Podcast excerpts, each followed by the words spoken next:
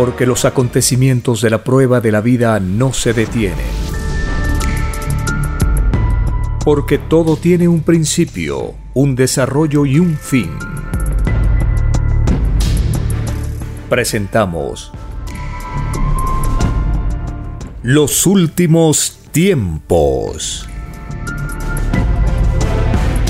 Una gran oportunidad para cambiar nuestros destinos y la vida. El cambio de costumbres provocará la caída del sistema de vida, de las leyes del oro.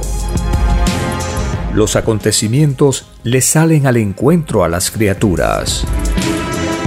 Una nueva revelación, escrita por el primogénito solar, Alfa y Omega, se extiende por el mundo.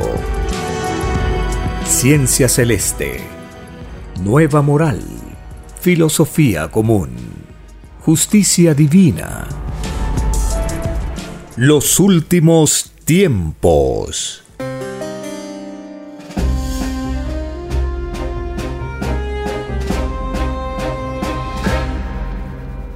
Gracias al divino creador de todas las cosas, creador de las infinitas vidas en el universo expansivo pensante, quien nos permite infinitas reencarnaciones para ir perfeccionándonos y poder volver a la casa del Padre Eterno, la morada celestial que espera el retorno de todas sus criaturas del universo. Gracias a la Divina Madre Solar Omega, la Madre de todos, quien enseña con revelaciones y con apariciones en los planetas de prueba como la Tierra, para que las criaturas fortalezcan la fe y la búsqueda del origen de las cosas, gracias al primogénito solar Cristo, el consolador prometido, quien ya está de retorno en este planeta. El mundo lo conocerá por su sabiduría, por su doctrina, por su revelación. Y luego todo ojo lo verá, brillando como un sol, levitando en todas las ciudades del planeta. Estos acontecimientos bíblicos están a las puertas porque las grandes señales de los últimos tiempos ya son visibles para los que buscan la verdad, para los que escudriñan el contenido de las escrituras, y allí se anuncia los hechos de este presente y del futuro cercano y del milenio de paz. Todo está en las escrituras, en parábolas, en alegorías, en símbolos. Y Cristo prometió que ya no iba a hablar en alegorías, sino en forma clara. Esa expresión clara de las Sagradas Escrituras es la divina revelación, los rollos telepáticos del Cordero de Dios, la ciencia celeste, la escritura telepática, muchos nombres que el mundo le dará en la medida que se va extendiendo por la faz de este planeta. Gracias al divino creador de todas las cosas, ya es posible escuchar en audio por las plataformas de podcast y por Radio Cielo los 3.700 títulos de los rollos telepáticos que se encuentran en Lima, Perú, y los 302 rollos que desde 1978 se conocen y que se encuentran en el Perú. Todos estos rollos ya están en audio para ser escuchados uno por uno y por Radio Cielo en las diversas programaciones se va compartiendo también los rollos telepáticos para que el planeta aumente su sabiduría y nos preparemos para la más grande revolución de todos los tiempos, anunciada en las Sagradas Escrituras como el juicio final. El juicio de Dios no significa la destrucción de la tierra, significa el fin del capitalismo. Este sistema de vida es uno de los árboles que no plantó el Divino Padre y de raíz será arrancado de este mundo. El capitalismo será abolido porque es un sistema de vida ilegal. También las religiones, todas las religiones del planeta, cuya extraña psicología es dividir la fe de los hijos de Dios también serán arrancadas de raíz y no quedará ninguna religión en este planeta. Solo quedará la doctrina de Dios, la palabra viviente, las sagradas escrituras, porque hay un abismo de separación y de diferencia entre las sagradas escrituras reveladas por Dios y las religiones creadas por la psicología humana en su afán de interpretar las sagradas escrituras. Y en ese intento hubo errores, malas interpretaciones, tergiversaciones, ocultamientos, distorsión de la verdad, porque no convenía a los intereses mezquinos y materiales de los guías religiosos, empezando por la secta vaticana. También la filosofía de la fuerza es otro de los árboles que será arrancado de raíz de este planeta de pruebas, porque la voluntad del Padre Eterno es que vivamos todos en base a la razón, no en base a la fuerza, que todo lo solucionemos con inteligencia, con razonamiento, no con la fuerza bruta, no con la represión, no con las persecuciones y matanzas, que es característico de la filosofía de la fuerza en la cual se ampara el capitalismo. Y las religiones bendicen ese estado de fuerza. La divina revelación llega para poner punto final a estas extrañas cosas como el sistema de vida, las religiones y la fuerza que no fueron enseñadas por el Padre Eterno, ni por su primogénito, ni por los profetas, ni por los apóstoles, ni por ningún mensajero celeste que llegó a la tierra. Es por eso que desaparecen de la historia de este mundo y los acontecimientos de la humanidad prosiguen, porque este planeta tiene un destino para seguir todavía recibiendo a millones y millones y millones de criaturas en el futuro. Nosotros, como planeta de prueba, nosotros como humanidad en prueba de vida, vamos a marcar un pequeñísimo y breve capítulo en la larguísima historia del planeta Tierra. Y nuestra experiencia servirá para que surja de ella una leyenda extraña de desobediencia y será como advertencia para futuras generaciones de no caer en lo que estamos viviendo, porque nadie pidió al Eterno destruir lo que Él con tanto trabajo y sacrificio ha creado.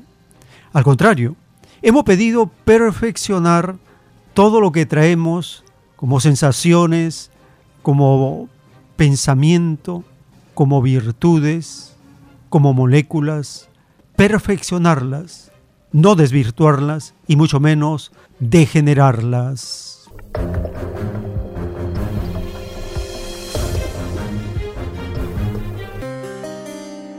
Bienvenidos. Un saludo a toda la familia con quien compartimos las buenas nuevas de las Sagradas Escrituras. Esto es el esfuerzo, el trabajo de estudiar, escudriñar las Sagradas Escrituras y compartir la lectura y escuchar la divina revelación. Leer o escuchar en estos tiempos la divina revelación es algo que la humanidad pidió, porque esto va en relación con los adelantos que el mismo conocimiento humano realiza en la parte de la tecnología. Antes era muy difícil tener acceso a los audios de los títulos y de los rollos telepáticos. Ahora está al alcance, con un solo clic en los dispositivos se puede escuchar los títulos y los rollos.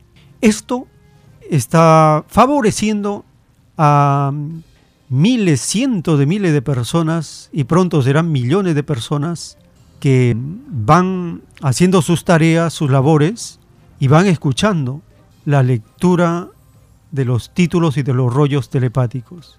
Y considerando que también el órgano de la vista se ha ido desgastando con los años, hay dificultades para la lectura, más aún si es que las ediciones son con letra pequeña.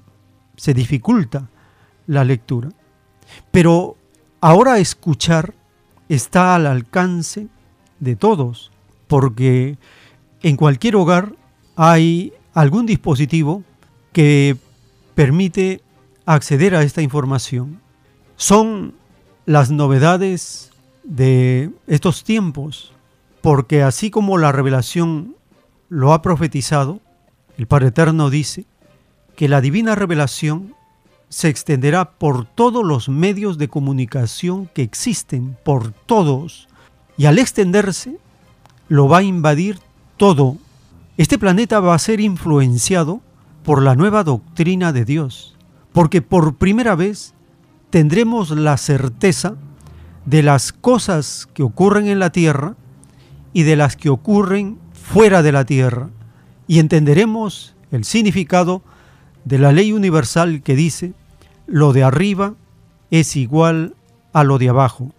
Esto significa que en el universo que el Padre Eterno ha creado, existen planetas habitados de todas las evoluciones y de todas las filosofías por todas partes por donde uno pueda viajar, ya sea a través del espíritu, por medio de las naves plateadas o por los viajes dimensionales, entre otras formas de transporte que el Divino Padre ha establecido como las leyes cósmicas para que la creación viviente y sus criaturas puedan conocer el universo material y el universo espiritual, entre otros universos que el Divino Padre ha creado.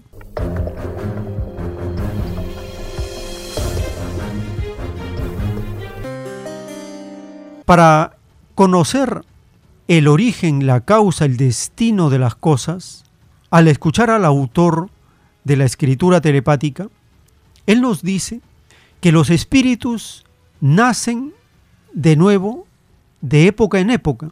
Por ejemplo, los fariseos del mundo antiguo son los mismos religiosos de la era moderna, de la era atómica. Esos fariseos, esos saduceos, esos religiosos, han vuelto a reencarnar en estos tiempos y siguen con sus impulsos de creerse únicos, exclusivos, y caen en fanatismo, sectarismo, no aceptan otra cosa que los límites de su propia concepción. Los fariseos se caracterizan por la hipocresía y la hipocresía de los religiosos modernos está a la vista. Ninguno de ellos condena al capitalismo, al contrario, se complacen con el demonio.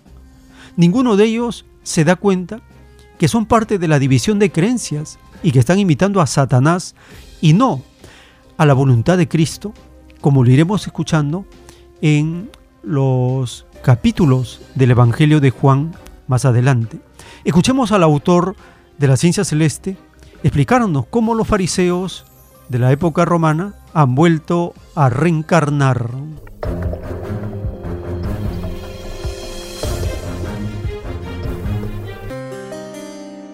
Sí, eh, los religiosos de ahora, dice el Padre Jehová, son los mismos fariseos del pasado, porque todo Espíritu nace nuevo para vencer sus tendencias imperfectas. Y las imperfecciones muchas veces requieren de mucha existencia. Y mientras tanto, ¿dónde se encuentran? Eh, ellos en el cosmos, porque uno de la Tierra, de los planetas, sale al espacio. Entonces, dice el Padre, los espíritus religiosos, hijos, en lejanos mundos hicieron lo mismo en infinidad de planetas sembraron la división, la confusión, construyeron extraños monumentos, me dividieron a mis hijos de otros rebaños. Aquí en la tierra hicieron igual.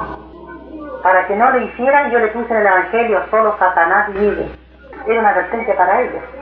Por siglos el mundo dividió frente a un Dios. Entonces dice Padre, esta extraña división se llama en el reino de Dios confusión mental. Y esta división extraña se paga segundo por segundo. Este es el pago que tiene. Los llamados religiosos, dice el Padre Jehová, no tuvieron la habilidad mental, a través de los siglos, de crear una sola psicología del Evangelio de Dios. Porque la cabecita, la mente no les dio para tanto. El Padre les llama a ellos en revelación lo más atrasado de la evolución humana.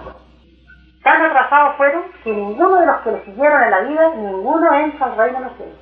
Todos tienen la influencia de la división.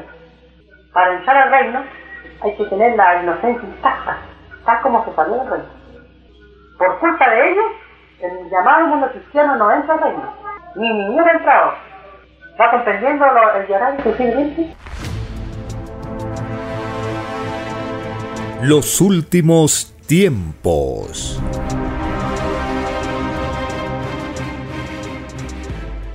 En la doctrina del Cordero de Dios, el Divino Padre Eterno nos dice que la ciencia humana será reemplazada por la ciencia omega o ciencia final de la Tierra. Esta ciencia será empezada y guiada por el primogénito solar Cristo, el que anunció al mundo antiguo su retorno a continuar la obra por divina gracia del Padre.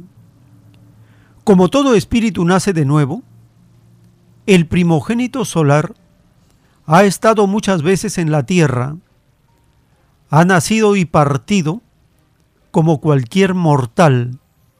Nada más fácil para la Trinidad que se manifiesta en infinitas individualidades y en una de estas existencias se revela al mundo con nueva doctrina viviente, tal como lo prometió, cuando dijo, os enviaré un gran consolador. Quiso decir, os enviaré nueva doctrina para consolaros en el llorar y crujir de dientes. Solo mencionó la doctrina. No se mencionó él por principio de humildad, porque la humildad se hace realidad en la criatura cuando éste la vive y la practica. Esa es la causa de la parábola que dice, y llegará al mundo con sorpresa, provocará una sorpresa como la que causa un ladrón de noche. Su llegada no tiene fecha fija, porque así lo solicitasteis en el reino de los cielos y se os concedió. Escrito por el primogénito solar, Alfa y Omega.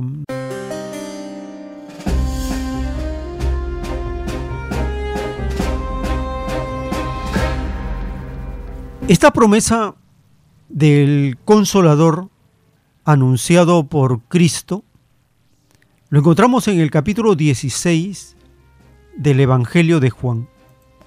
Allí, Cristo promete a sus apóstoles que le va a enviar un consolador que va a explicar del juicio, del pecado, de la justicia. Les dice que Él tiene todavía muchas cosas que enseñarles, pero que no le pueden entender todavía. Pero cuando venga el Espíritu de la verdad, los conducirá a la verdad total, porque no va a hablar de sí, sino que va a transmitir todo lo que oye de Dios del Padre Eterno y anunciará las cosas venideras. Esa profecía se cumple con la doctrina del Cordero de Dios, porque la doctrina es la doctrina consoladora del gran consolador que es Cristo en retorno. Escuchemos el capítulo 16 del Evangelio de Juan.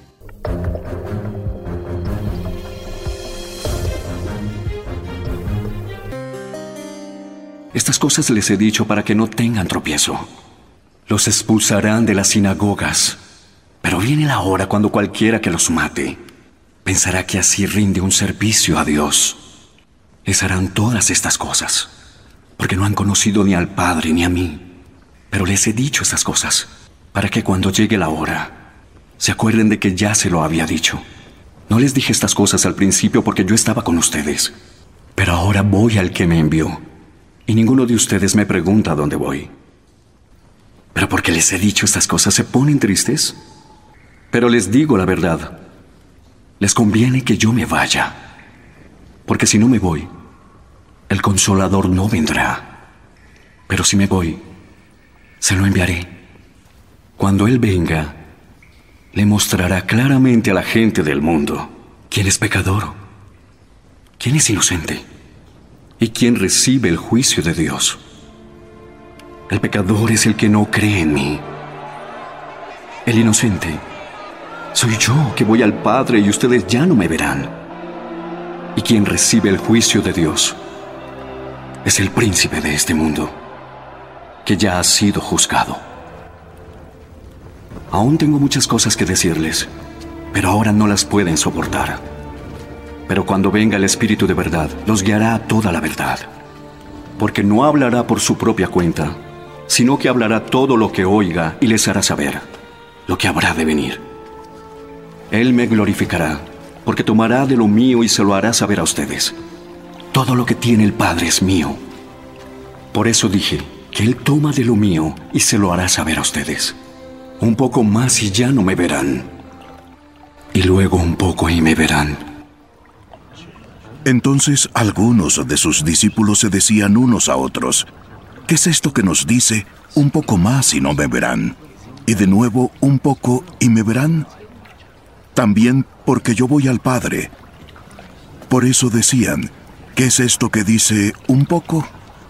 No sabemos de qué habla. Jesús sabía que querían preguntarle y les dijo, Yo dije, un poco más y ya no me verán. Y luego un poco y me verán. ¿Es esto lo que se preguntan entre ustedes?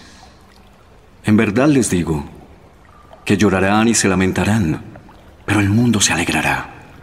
Estarán tristes, pero su tristeza se cambiará en alegría.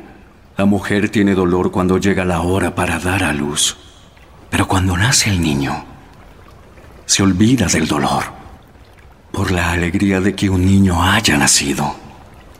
Por tanto, ustedes ahora están afligidos, pero yo los veré otra vez y sus corazones se alegrarán y es imposible que alguien les quite ese gozo. En aquel día, ya no me preguntarán nada. En verdad les digo que el Padre les dará todo lo que le pidan en mi nombre. Hasta ahora nada han pedido en mi nombre. Pidan y entonces recibirán, para que su gozo sea completo.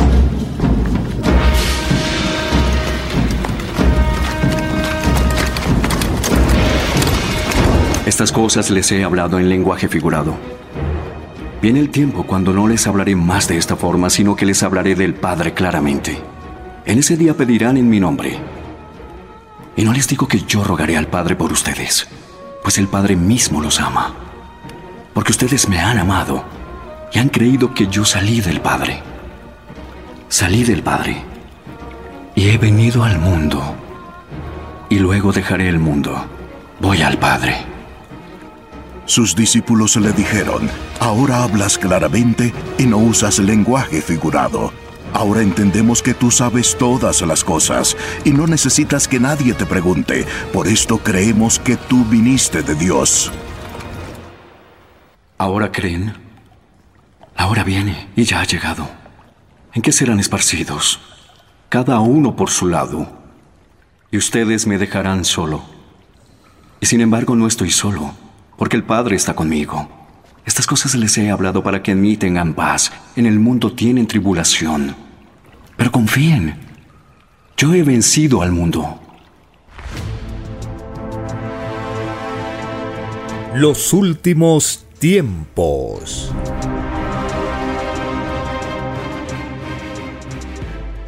La doctrina del Cordero de Dios nos explica el origen de las cosas y cómo las leyes cósmicas influyen en el planeta Tierra. En un plano celeste dictado por el Padre Eterno está escrito, todo mundo y todo sol posee sus propias escrituras. Nadie es desheredado en el universo. Todo es justicia viviente los platillos voladores tienen por principio un mandato. Ningún padre solar se manda solo, como ningún padre terrenal tampoco. Tanto arriba como abajo se cumplen divinos mandatos. El arca de las alianzas es la ley de los acuerdos entre el Divino Padre y sus criaturas. Es un símbolo de materialidad en el espíritu. Su psicología creadora es la psicología de la vida, un punto de vista que no es humano, pues la vida humana fue creada, no se creó ella misma, aunque es herencia del Divino Padre. La criatura humana y todas las formas de vida no presenciaron sus propios nacimientos, porque el principio de la vida es un sueño que se va reconociendo a medida que aumenta su actividad. El estado de inocencia espiritual es el sueño solar. La Madre Solar Omega contiene en sus divinas entrañas el principio eterno de nuevas filosofías planetarias, escrito por el primogénito solar, Alfa y Omega.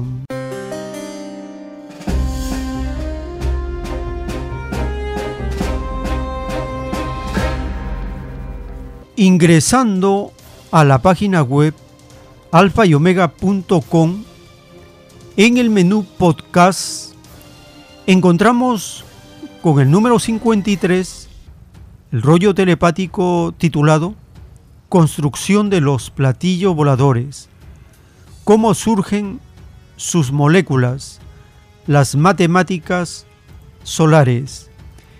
En la primera parte de este rollo telepático, el Padre Eterno nos explica de los fluidos solares, de los padres solares, del surgimiento de las moléculas y de la creación del Eterno. Escuchemos la primera parte de este rollo telepático de la construcción de los platillos voladores.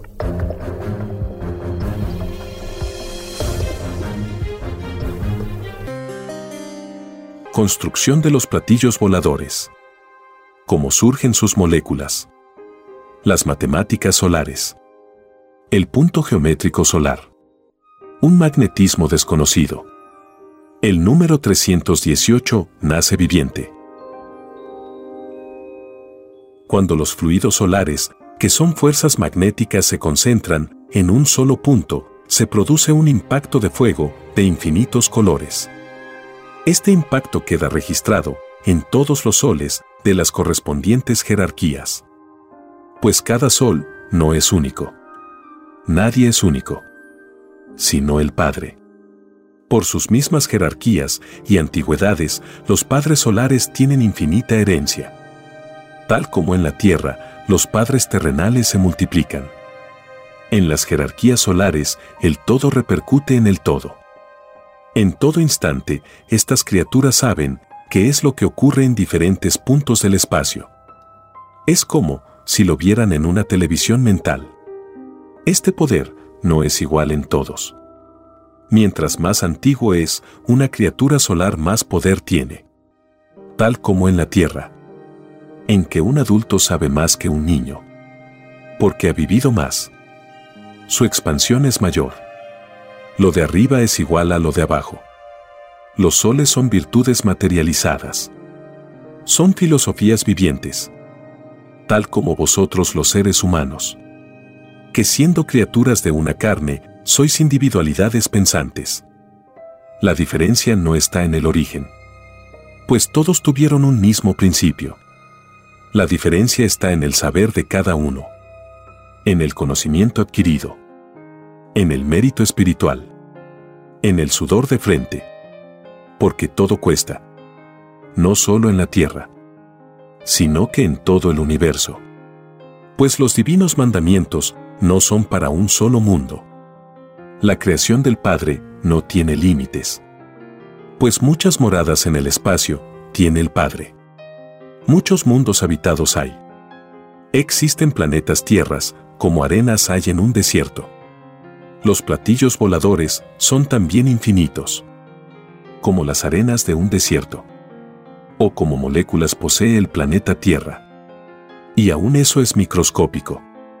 Desaparece ante el infinito. Tal como surgieron las chispitas de los planetas, así también surgen las moléculas de la creación de una nave plateada. Y llevan en sus elementos todos los movimientos de un planeta. Todas las leyes físicas del universo. Porque es el mismo fuego con que nacieron los universos. Es como se ha dicho, el todo repercute en el todo. Tal como una sensación o dolor repercute en toda la criatura de carne lo de arriba es igual a lo de abajo. Es así que todo platillo volador penetra en galaxias conociendo sus leyes. Esto no significa que todo lo pueda. Solo el Padre todo lo puede. Significa que puede penetrar en tantos mundos como vuestra mente pueda imaginar. Mas, eso no significa que penetra en todo el universo. Nunca se termina de explorar la creación del Padre. Desde que existen universos materiales, jamás ha ocurrido. Ni jamás ocurrirá. Las moléculas del metal, plateado, llevan también las 318 virtudes del espíritu humano. Pues ellos también lo fueron. Fueron chiquitos y humildes para llegar a ser grandes en el reino de los cielos. Escrito por el primogénito solar, Alfa y Omega.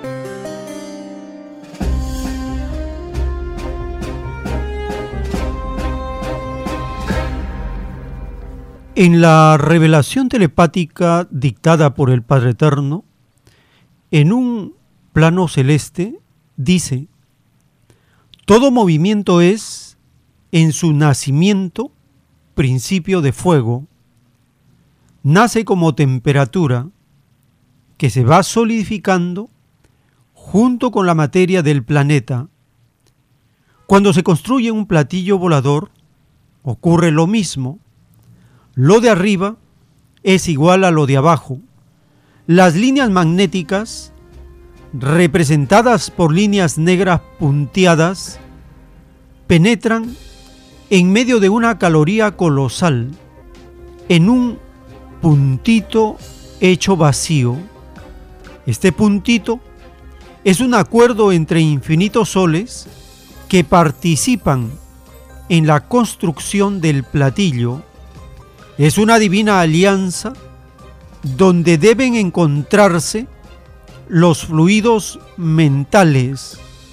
El puntito hecho vacío también lo es. Es una divina alianza entre los querubines de la nada y los querubines de las materializaciones.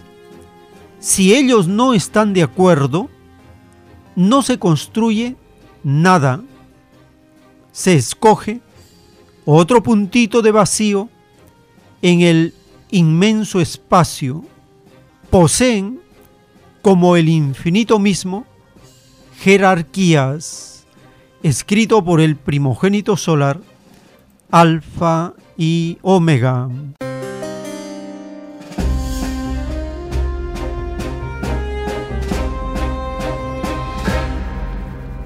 Ingresando a la página web alfa y omega.com. En el menú podcast encontramos con el número 54 el rollo telepático titulado Divino Cálculo Numérico Solar con que se construyen los platillos voladores. En la primera parte, antes del dibujo celeste, el Divino Padre Eterno nos explica del punto molécula. Es algo que la ciencia humana no conoce todavía. Nos explica la causa de las geometrías y nos dice que nada se hace sin el permiso del Divino Padre Eterno. Escuchemos la primera parte de este rollo telepático Divino Cálculo Numérico Solar con que se construyen los platillos voladores.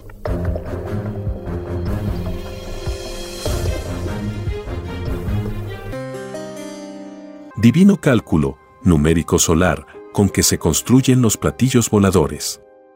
como surge el metal plateado. Los soles materializan sus individualidades. Sí, hijito. Las naves plateadas son producto de un cálculo mental solar. Este cálculo se hace por mayor o menor conocimiento. Cada mente solar está compuesta por infinitas líneas solares. Todas coinciden en un solo punto, creando así el punto molécula por sección cuadrada. Esta sección cuadrada está compuesta por un trillón de trillones de trillones de divinos querubines mentales solares. Es un cuadrado materializado a una velocidad instantánea. Este cuadrado posee trillones de moléculas de otras dimensiones. Es un microcosmo dentro de otros microcosmos. El punto molécula queda saturado por todas las vibraciones vividas por los padres solares. Es la sal del conocimiento solar. Esta saturación es reencarnación de alianzas entre las moléculas del espíritu y la materia. El choque de ambas en forma de líneas magnéticas produce una materia plateada. El color plateado es la eterna influencia de la leche que cada criatura absorbe en cada existencia. El punto molécula es tan microscópico que se ve a la nave saliendo de lo invisible a lo visible. No existe ni existirá instrumento terrestre alguno que pueda ver tal maravilla. Hay que nacer de nuevo y poseer una ciencia más evolucionada para lograrlo. El punto molécula también es conocido en el reino de los cielos como punto geométrico solar. He aquí la causa eterna de todas las geometrías. Son geometrías vivientes que se expanden, creando infinitos mundos con ellas. El cálculo numérico se efectúa por magnetismo amoroso expansivo. Un padre solar no necesita esforzarse en su cálculo mental. Todo cálculo solar se produce por ley consecutiva. Un puntito mental arrastra al que le antecede. La mente solar está compuesta también por puntitos. Son microscópicos soles de la sabiduría y según la jerarquía de cada sol, sus puntitos penetran en mayor o menor proporción en el microcosmo y el macrocosmo. Cada mente solar recorre lo que está subordinado a su poder magnético. Puede recorrer también lo que no conoce. Lo que constituye pedir nuevos conocimientos en el reino de los cielos. Nada se hace sin el permiso del Padre. Tanto arriba como abajo, el poder mental de las lumbreras solares es poder de fuego viviente, eternamente subordinados al divino fuego del Padre Jehová. Los fuegos menores viven y se expanden alrededor del fuego mayor, que también pasó la experiencia de ser menor, ser chiquitito y humilde, y llegar a ser el más grande en el reino de los cielos.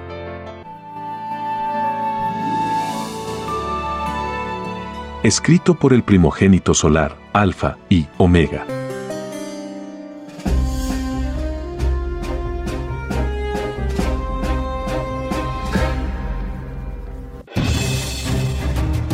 El tiempo ha llegado.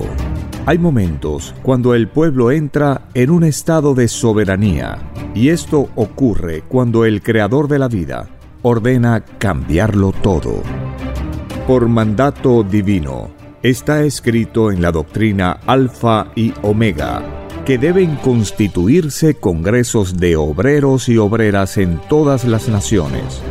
Cristo dijo en Lucas 12, verso 32, No temáis, pequeño rebaño, porque a vuestro Padre le ha placido daros el reino. Solo una unidad común y con nueva moral dará paz al mundo. Por orden de Dios Padre, el mundo será dirigido por los trabajadores. Ha llegado el tiempo para que el pueblo escoja su propio destino y se gobierne a sí mismo. Alegraos, humildes del mundo, vuestro yugo llega a su fin. En el capítulo 28 del libro de Job, en el Antiguo Testamento, el Divino Padre Eterno nos explica de las actividades extractivas como la minería. Dice el capítulo 28 del libro de Job, el hombre en busca de la sabiduría Ciertamente, la plata tiene sus veneros y el oro, lugar donde se refina. El hierro se saca del polvo y de la piedra se funde el cobre. A las tinieblas ponen término y examinan todo a la perfección. Las piedras que hay en oscuridad y en sombra de muerte abren minas lejos de lo habitado, en lugares olvidados donde el pie no pasa. Son suspendidos y balanceados lejos de los demás hombres. De la tierra nace el pan y debajo de ella está como convertida en fuego. Lugar hay cuyas piedras son zafiro y sus polvos de oro, senda que nunca la conoció ave, ni ojo de buitre la vio, nunca la pisaron animales fieros, ni león pasó por ella. En el pedernal puso su mano y trastornó de raíz los montes. De los peñascos cortó ríos y sus ojos vieron todo lo preciado. Detuvo los ríos en su nacimiento e hizo salir a luz lo escondido. Libro de Job, capítulo 28, del verso 1 al verso 11.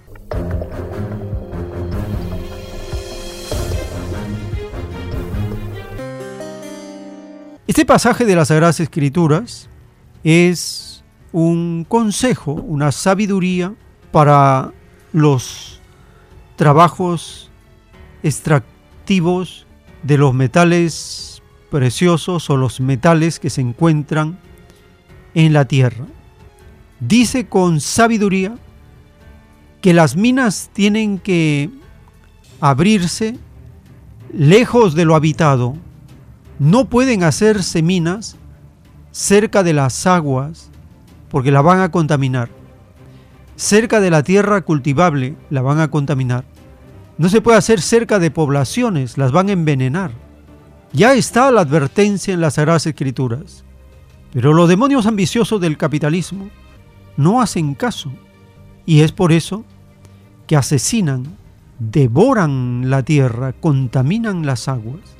RT en español recientemente ha publicado un interesante documental y denuncia de este atropello de la minería contra la población en Cerro de Pasco. Compartimos el primer segmento que nos habla que los pobladores están afectados por generaciones y existen niños con plomo.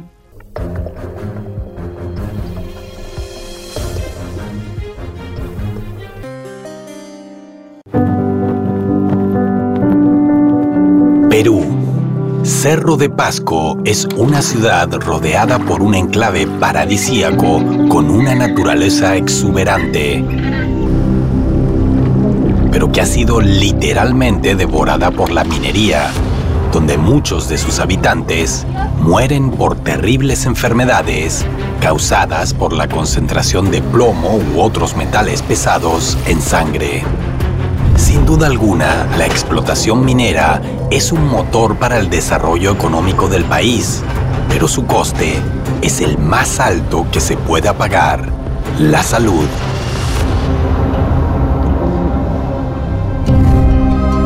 Corresponsal de RT, Fernando Monroy, se reúne con los afectados de este drama humano para poder sentir las penosas condiciones de vida a las que se enfrentan y compartir su sufrimiento.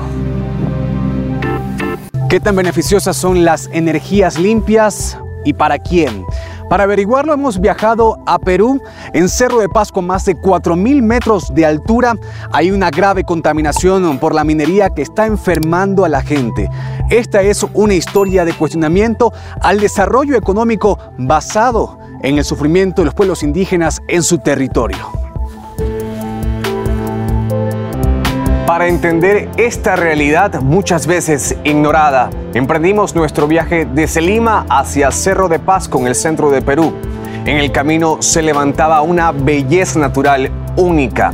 Es el bosque de piedras de la provincia de Pasco, una reserva natural en los Andes. Este oasis petrificado es el hábitat de una gran variedad de aves y otros animales como las ovejas, llamas, alpacas y más termina el área protegida y comienzan a sentirse las huellas de la industria minera. Lagunas destruidas con manchas de agua ácida. Montañas artificiales de la industria minera que tienen una forma de escalera gigante. Todo esto ha sido parte del motor económico de Perú. Hemos llegado a Cerro de Pasco, considerada la capital minera de Perú. Su territorio ha sido atractivo para inversiones internacionales, pero esta es la realidad. Cerro de Pasco es una ciudad que ha sido literalmente devorada por la minería. Aquí las empresas mineras han encontrado múltiples minerales que son exportados a nivel internacional. La mina ha dado trabajo, pero también ha sido una condena por la contaminación a los habitantes de la ciudad. Este es el tajo abierto Raúl Rojas, comparado muchas veces con el infierno de Dante. Aquí viven, aunque suene crudo, los niños sangrantes o los niños con plomo. Así le dicen en este país a los pequeños que han enfermado por la contaminación. El infierno no es suficiente para describir el dolor que atraviesan los padres que han visto a sus niños enfermar y morir por la presencia de metales pesados en su sangre. Hay niños que están contaminados, niños con cáncer, niños con enfermedades que el mismo metal ha ocasionado a los órganos. Son órganos dañados, el metal no sale del cuerpo el metal se, va a órganos blandos que afecta eh, en su totalidad. Son niños que, según los médicos, han dicho que ya no tienen vida, que tendríamos que darle calidad de vida solamente a estos niños. Es con palabras de un médico. Los últimos tiempos.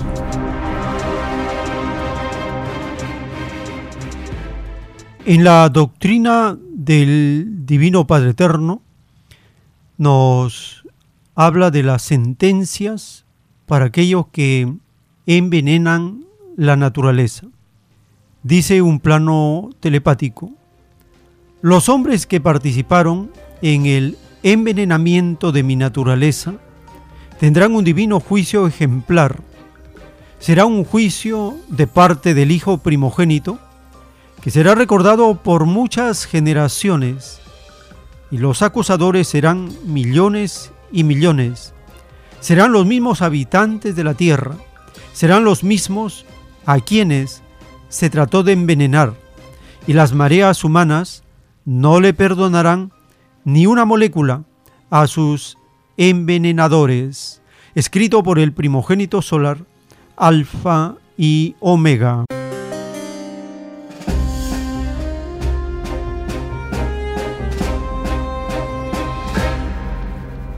En el siguiente segmento de este documental publicado por RT, Cerro de Pasco y los pobladores pagan con su vida la extracción de zinc, de plata, de plomo, y presentan un primer caso de una niña llamada Esmeralda que murió con leucemia producto de la minería.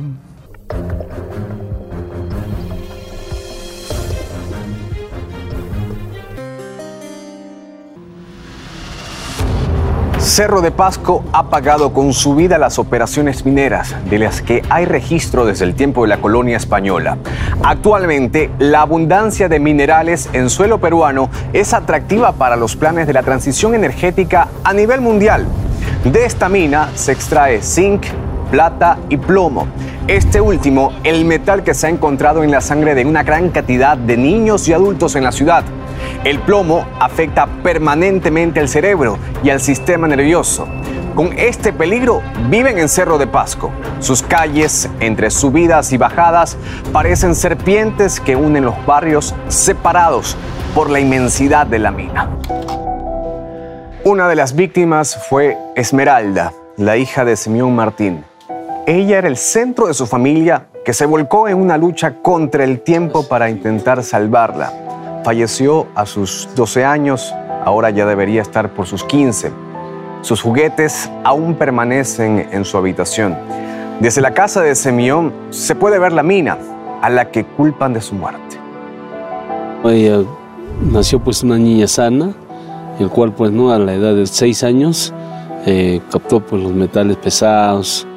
Mm, bueno, no, eh, según los análisis del laboratorio que salió eh, por Sensopas, hicieron un dosaje y tenía pues el arsénico, tenía el plomo, tenía el mercurio y muchos metales más y el cual pues no su enfermedad más fuerte ha sido pues la plasia medular severa que es como una leucemia Esmeralda, a sus seis años, comenzó a sangrar por la nariz. Ese era el primer aviso de la tragedia. Simeón trabajaba como albañil y lo dejó todo para atender a Esmeralda en Lima. Dormían en las calles porque no tenían dinero. ¿Cuáles son los síntomas que ven sus nietos y también vio Esmeralda? Eh, eso ha sido, pues, no, el sangrado. El sangrado es que salía primero a inicios gotitas, ¿no? por la nariz. Y seguía, avanzaba un poco más, ya luego ya salían moretones por los pies, en el cuerpo, y ya pues no, el sangrado era más continuo y a chorro. Y ahí es donde ya eh, esos metales atacan pues a los organismos. Y en Esmeralda le atacó pues no a la, a la médula. Simeón, como gran parte de los pobladores, responsabilizan a las empresas mineras. Aseguran que contaminan el aire, el suelo y el agua, mientras otros hablan que esto es parte del desarrollo. Dice que sus lágrimas se han secado de tanta indignación. Perder una hija es pues triste. Eh, puedes perder un padre, te quedas huérfano, y pierdes a una esposa, a un esposo, te quedas viudo pero perder a una hija no tiene nombre. Ahora el sábado va a cumplir 15, años. Y vamos a estar todos, mis hijos, mi familia. No sé. Lo siento mucho. Da pena. A veces hasta no quitarse la vida para estar al lado de ella. Pero tengo todavía familia, tengo mis nietos por quien luchar, por quien salir adelante. Los últimos tiempos.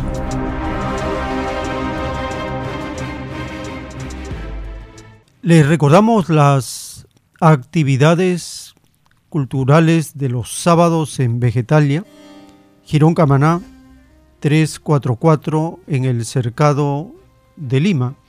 Todos los sábados a partir de las 5 y 30 de la tarde, los estudios de la ciencia celeste y las sagradas escrituras y en el distrito de Lince, en Avenida César Canevaro 469, en el restaurante vegetariano Fuente Natural.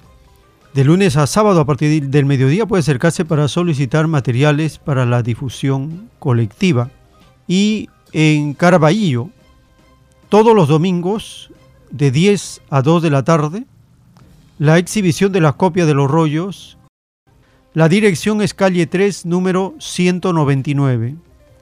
Bajar en la escalera Caraballo, cerca al pedagógico, referencia kilómetro 8.5 de la avenida Tupac Amaru.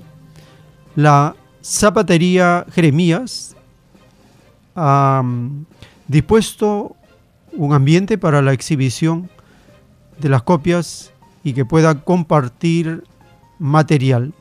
Calle 3, número 199, en Caraballo, todos los domingos de 10 a 2 de la tarde.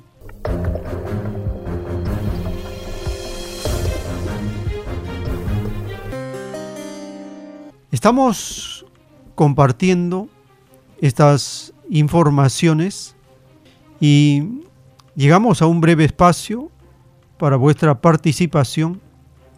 Teléfonos en cabina 471 1898 681 11 52. Tenemos una comunicación. Aló, su nombre, ¿de dónde se comunica? Soy hermano yo, Francisco León. Adelante, hermano, le escuchamos. Este, estos daños que se hacen a las mineras, o a la, que hacen las mineras al medio ambiente, cualquiera persona que ha ido alguna vez a Cerro de Pasco o a Huancayo lo puede comprobar en la Oroya. De la Oroya bajan eh, de, las, de las condiciones, ¿no? de las plantas de tratamiento, viajan, eh, salen, disculpen, este, ríos, ¿no? Con aguas de diferentes colores y que se van a las nacientes de los ríos. También uno ve al llegar a, por ahí a, esas alturas eh, unos lagos, ¿no? unas lagunas de unos colores que no son naturales. Todo es producto de la minería. Y a los lados del río Mantaro se ven eh, las, las piedras, ¿no? Eh, que, de color negro. Es decir, no ahí no hay, no hay vida en ese río. cuando uno viaja también para hacia Moquegua, ve bajar un río negro de las fundiciones de Toquepala, creo. Y a los costados no crece, no hay vida, no hay vegetación. Entonces yo me digo, ¿por qué tanto insistir en más minería? Que lo único que hace es afectar el medio ambiente y la minería, al igual que las inmobiliarias, son las que nos quitan las áreas verdes y nos quitan los campos agrícolas y ganaderos, aparte de hacer daño a la vida en los ríos, hacer daño, daño en las eh, desembocaduras del mar.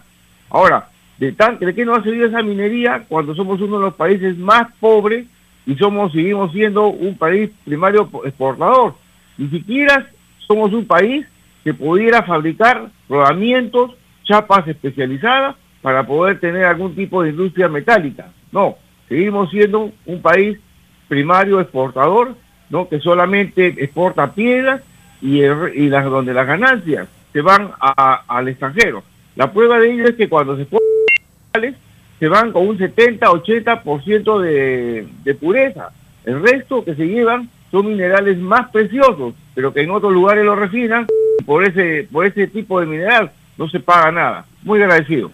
Gracias, hermano, por su participación Así llegamos al término de este segmento. Les agradecemos por estar acompañándonos. Les invitamos a seguir. Tenemos todavía más información para compartir en la siguiente. Por la gracia del Divino Padre Eterno, vamos a continuar.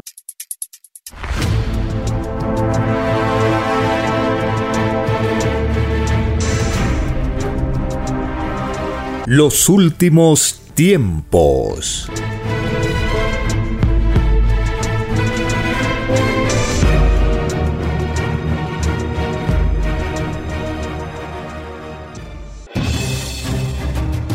El tiempo ha llegado. Hay momentos cuando el pueblo entra en un estado de soberanía y esto ocurre cuando el creador de la vida ordena cambiarlo todo. Por mandato divino, está escrito en la doctrina Alfa y Omega que deben constituirse congresos de obreros y obreras en todas las naciones. Cristo dijo en Lucas 12, verso 32, no temáis, pequeño rebaño, porque a vuestro Padre le ha placido daros el reino. Solo una unidad común y con nueva moral dará paz al mundo. Por orden de Dios Padre, el mundo será dirigido por los trabajadores. Ha llegado el tiempo para que el pueblo escoja su propio destino y se gobierne a sí mismo. Alegraos humildes del mundo vuestro yugo llega a su fin.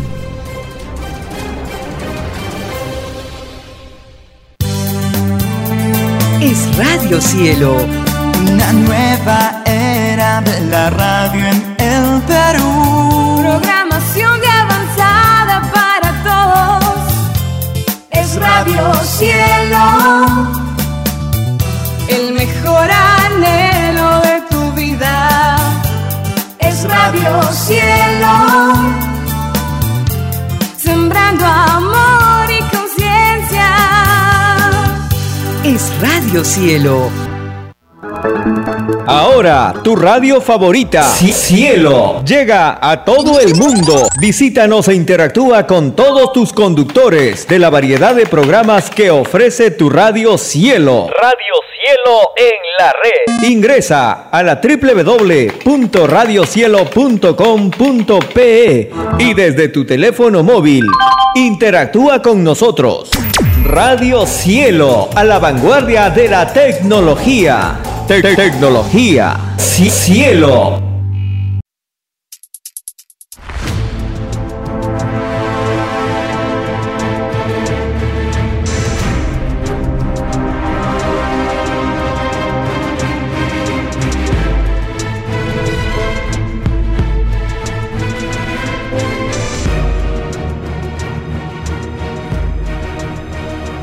Porque los acontecimientos de la prueba de la vida no se detienen.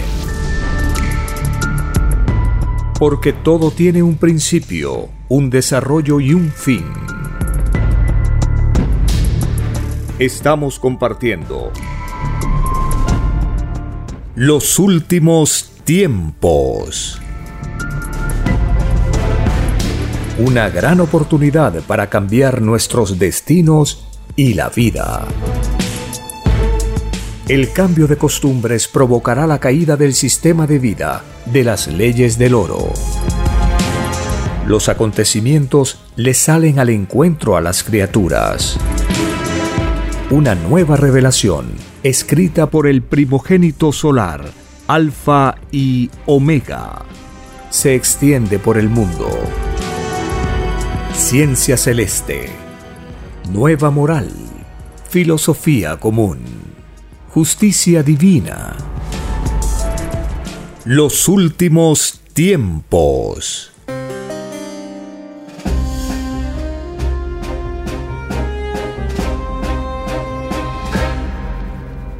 Gracias al divino creador de todas las cosas, quien a cada mundo le da sagradas escrituras, le da leyes, le da mandamientos, y a sus criaturas le otorga libre albedrío. El Padre Eterno a nadie obliga. No hay que confundir la obligación con la justicia. Gracias a la Divina Madre Solar Omega, quien nos enseña justicia y derecho con su infinita sabiduría y poder.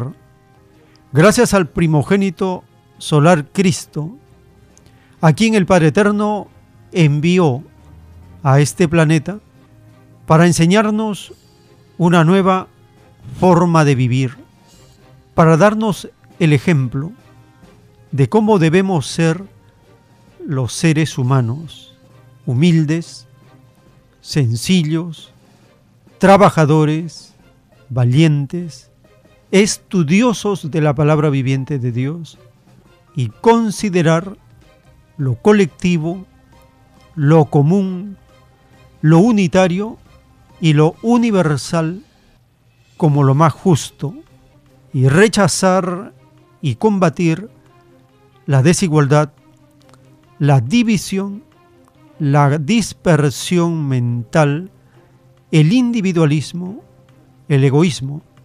Esto es las contravirtudes.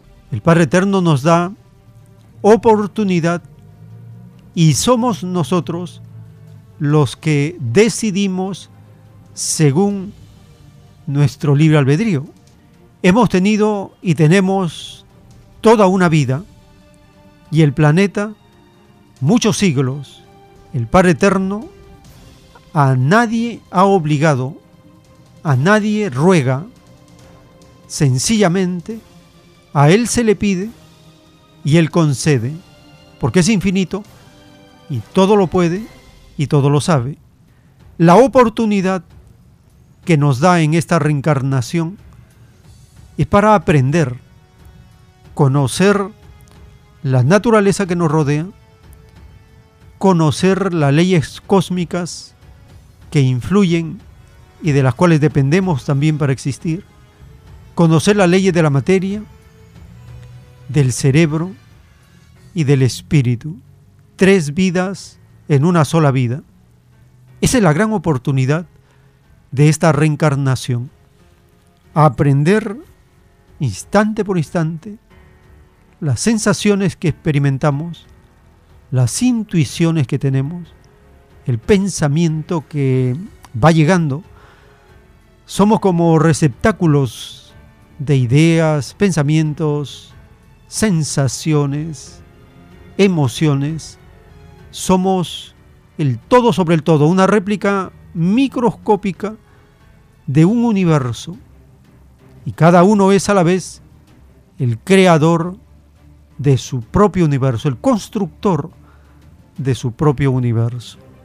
Cuando nosotros escuchamos al autor de la ciencia celeste, él nos dice que en el planeta Tierra el mundo sabía por conversaciones, por informaciones, por libros, que la carne era dañina para la salud, que no había que comer carne. Esto el mundo lo venía comentando, se informaba desde hace miles de años. Entonces el Padre Eterno prueba la delicadeza espiritual de cada uno. Es por eso que el Hijo de Dios ayunó. Los profetas ayunaban. Escuchemos al autor de la ciencia celeste hablarnos del ayuno.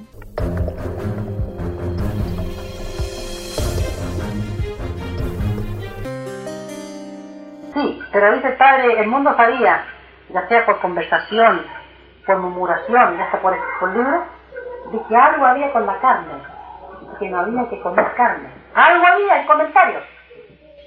Entonces aquí el padre prueba la delicadeza espiritual de cada uno. Si una criatura, por lo que escuchó, por lo que habló, que Cristo ayunó, que profeta tanto hizo tanto, relacionado con la carne, el alimento, no comió carne, tiene puntaje de, delicadeza. En segundo nosotros. Y no solamente va a tener culpa el que pesca los, los peces ni el que mata la res, sino el que la consume, porque si no la hubiera consumido no las materias. Sí, eso se llama complicidad. Exactamente. ¿Va comprendiendo ahora lo que es el llorar que vive? Y cuando... Recién se está levantando la tapita de la olla. Falta lo que viene en el fondo todavía. Y cuando dice Jesucristo de la maldición a los fariseos, tú que hablas tanto sobre las espaldas de los demás que tú no ocupas. ¿Esa se refiere a todo eso? Sí. Pero ya cargó tanto. Es que nos fijamos en la página, no sé y damos la vida en el nuestro. Sí, eso, eso se aplica a los religiosos en el juicio. Ellos miraban la página de los y no la vida en la propia. Ellos, con su manera de ser religiosos, perpetuaban la división del mundo. Ellos debieron haber renunciado a seguir ese camino, porque estaban dividiendo todo. Se durmieron. Porque dice el padre, más vale que hubiese renunciado a religioso y no tienen juicio de la religión. Sí, esto se debe en mano de que la criatura humana, cuando pidió vida, pidió cumplir en este planeta con la más alta moral que la mente puede imaginar. Resulta que el sistema de vida que seguieron los hombres no incluye la más alta moral. Porque cuando la criatura está creciendo, sus ojos ven el escándalo, ven los vicios, escuchan la grosería, cosas que no pidió Dios. El drama sale del hombre, no sale de Dios. Los últimos tiempos.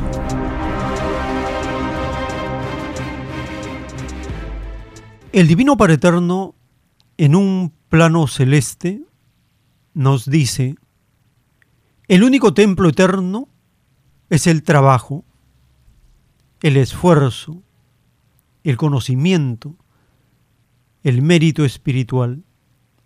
Y su filosofía es más antigua que el mundo mismo. Surgió de antes que naciera el actual universo. Viene de otros planetas tierras que por su antigüedad ya no están en el espacio. El trabajo fue anunciado por el Divino Padre. Te ganarás el pan con el sudor de tu frente. El templo del trabajo jamás se reduce a polvo. De su filosofía nace la sal de la futura vida. Los demás templos se vuelven polvo. En el reino de los cielos, donde todo es amor y unidad, solo se conoce la filosofía del trabajo. Allí la causa del trabajo es el universo mismo. Allí se desconocen las llamadas religiones.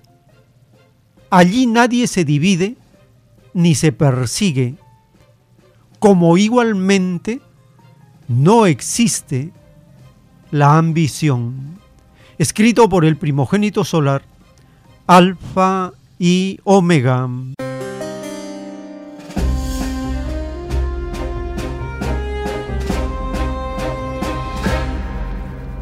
En el capítulo 17 del libro de Juan, Cristo empieza haciendo una oración, una invocación al Padre Eterno por sus apóstoles y les dice que Él pronto va a ser glorificado.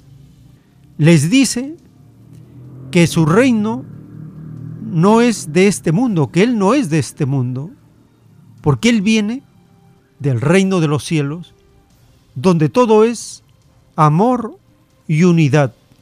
Y su esencia misma es el trabajo, el trabajo universal. De donde viene Cristo, no existen religiones, ni militarismo, ni capitalismo. Cristo viene del comunismo celestial con filosofía de niño a la tierra. En el capítulo 17, Jesús de Nazaret les exhorta a los apóstoles a vivir en unidad, tal como Cristo tiene unidad perfecta con Dios. Escuchemos el capítulo 17 del libro de Juan.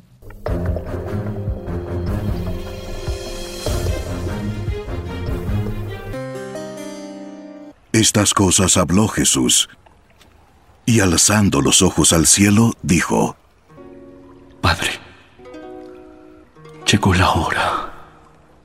Glorifica a tu Hijo, para que el Hijo te glorifique a ti, por cuanto le diste autoridad sobre todo ser humano, para que Él dé vida eterna a todos los que les ha dado. Y esta es la vida eterna, que te conozcan a ti, el único Dios verdadero, y a Jesús el Mesías a quien has enviado. Yo te glorifiqué en la tierra, y terminé la obra que me diste que hiciera. Y ahora glorifícame, Padre, junto a ti, con la gloria que tenía contigo antes que el mundo existiera. He manifestado tu nombre a los hombres que del mundo me diste. Eran tuyos y me los diste. Y han guardado tu palabra. Ahora saben que todo lo que me has dado viene de ti. Porque les he dado las palabras que me diste. Las recibieron y entendieron que en verdad salí de ti. Y creyeron que tú me enviaste. Yo ruego por ellos no por el mundo, sino por los que metiste, porque son tuyos. Todo lo mío es tuyo, y lo tuyo es mío, y he sido glorificado en ellos. Ya no estoy en el mundo, pero ellos sí están en el mundo. Y yo voy a ti, Padre Santo, guárdalos en tu nombre, el nombre que me has dado, para que sean uno así como nosotros. Cuando yo estaba con ellos los guardaba en tu nombre, el nombre que me diste. Y los guardé, y ninguno se perdió, excepto el hijo de perdición, para que la escritura se cumpliera. Pero ahora voy a ti, y hablo esto en el mundo, para que tengan mi gozo completo en sí mismos. Les di tu palabra y el mundo los odió porque no son del mundo, como tampoco yo no soy del mundo. No te ruego que los saques del mundo. Solamente quiero que los guardes del maligno. Así como yo no soy del mundo, ellos tampoco lo son. Conságralos a ti mismo por medio de la verdad. Tu palabra es la verdad. Como tú me enviaste al mundo, yo también los he enviado al mundo. Y por ellos yo me santifico para que ellos también sean santificados en la verdad. Pero no ruego solo por estos, sino también por los que han de creer en mí por la palabra de ellos, para que todos sean uno, como tú, oh Padre. Estás en mí y yo en ti. Que también ellos estén en nosotros, para que el mundo crea que tú me enviaste. La gloria que me diste les he dado para que sean uno, así como nosotros somos uno, yo en ellos y tú en mí, para que sean perfeccionados en unidad, para que el mundo sepa que tú me enviaste y que los amaste tal como me has amado a mí. Padre, que los que me has dado estén también conmigo donde estoy yo, para que puedan ver mi gloria, la gloria que me diste, porque me has amado desde antes. Oh Padre justo, yo te conozco aunque el mundo no te conoce, y estos saben que tú me enviaste.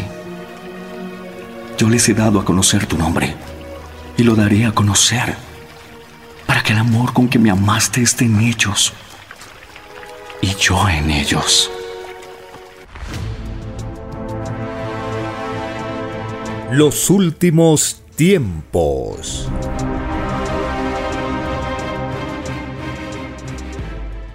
En un plano celeste dictado por el Divino Padre Eterno, dice, las naves plateadas son construidas en todos los soles y mundos paraísos.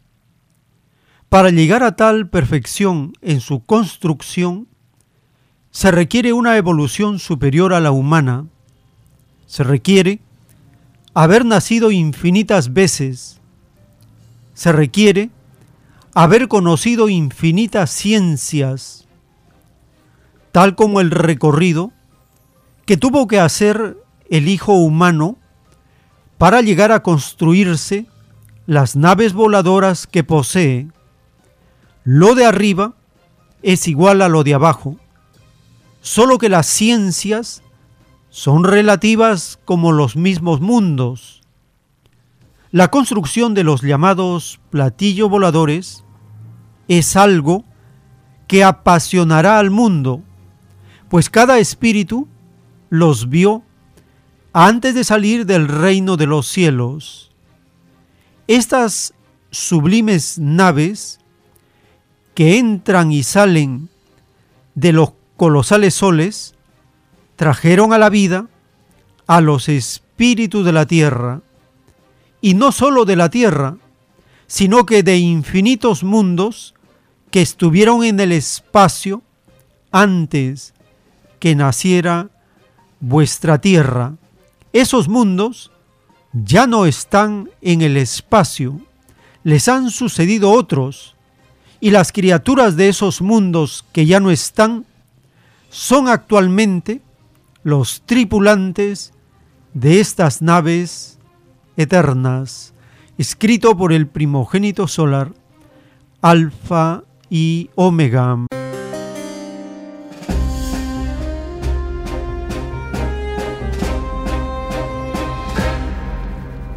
Ingresando a la página web alfa y omega.com, en el menú podcast encontramos con el número 55, el rollo telepático, construcción de las naves plateadas, un origen viviente que se remonta a eternidades de tiempo atrás. Y la primera parte, antes del dibujo celeste, allí el Divino Padre Eterno nos revela de la misión que tienen las naves plateadas, los tripulantes, y cómo es que se entienden con la materia. También nos dice que Cristo tripula estas colosales naves plateadas y que estamos en un planeta para lo es por eso que debemos siempre luchar contra toda imperfección, que traemos y que encontramos en este planeta de pruebas. Escuchemos la primera parte del rollo Construcción de las naves plateadas.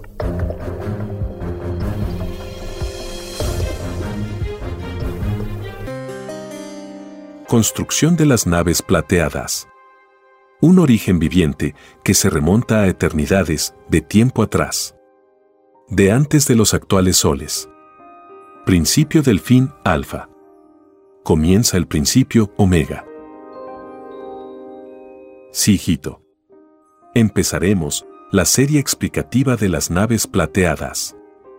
Porque los tiempos llegaron. No hay hecho, tanto arriba como abajo, que no tenga su tiempo.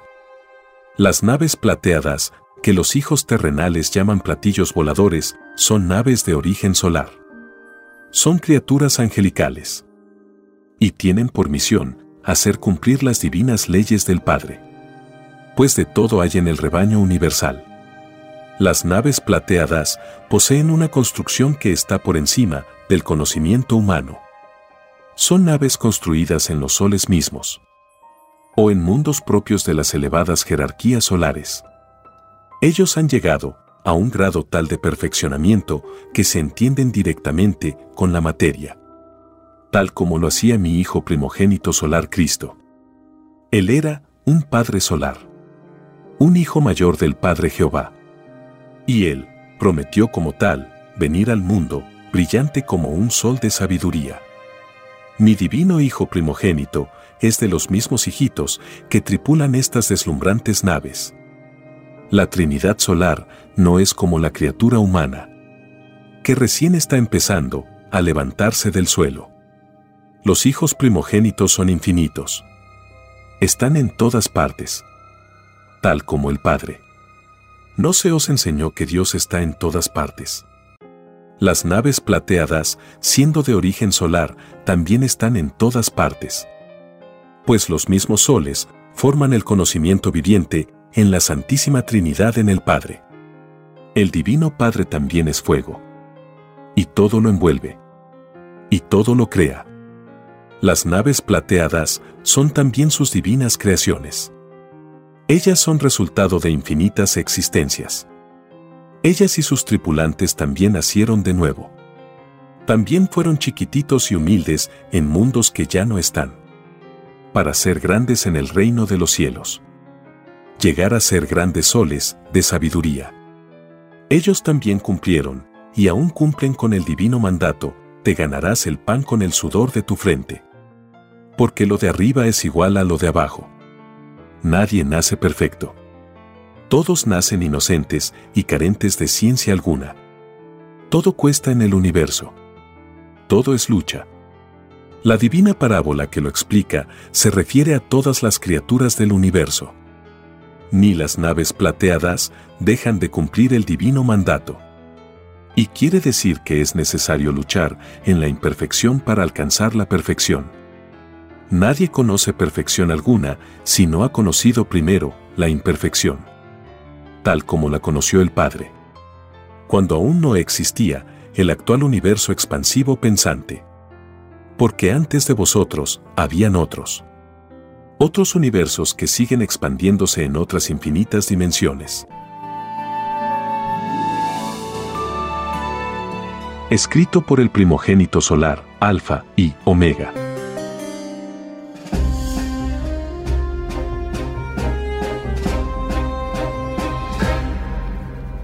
El Divino Padre nos revela que los seres humanos, la humanidad, pidió dibujos celestes que explicaban el origen de las cosas. Es por esto que en los rollos telepáticos tienen dibujos celestes. Uno de ellos es de las naves plateadas y dice el Divino Padre Eterno en este plano celeste. Este divino dibujo es parte microscópica del origen solar de estas naves.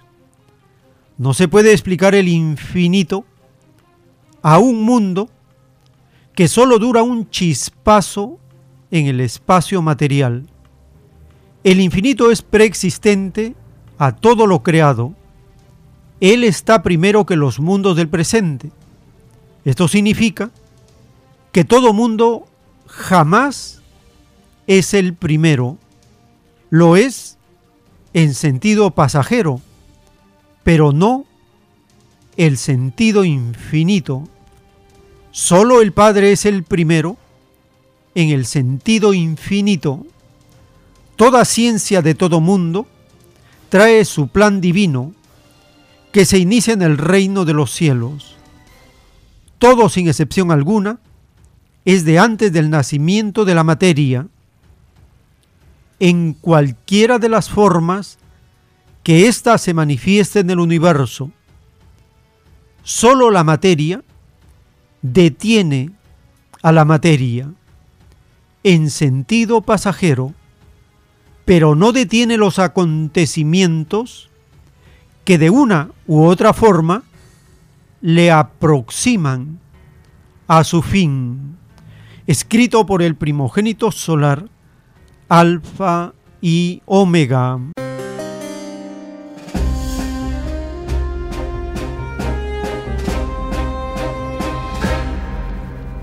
Ingresando a la página web alfa y omega.com con el número 56 encontramos el rollo telepático titulado Divina vibración numérica de las naves plateadas.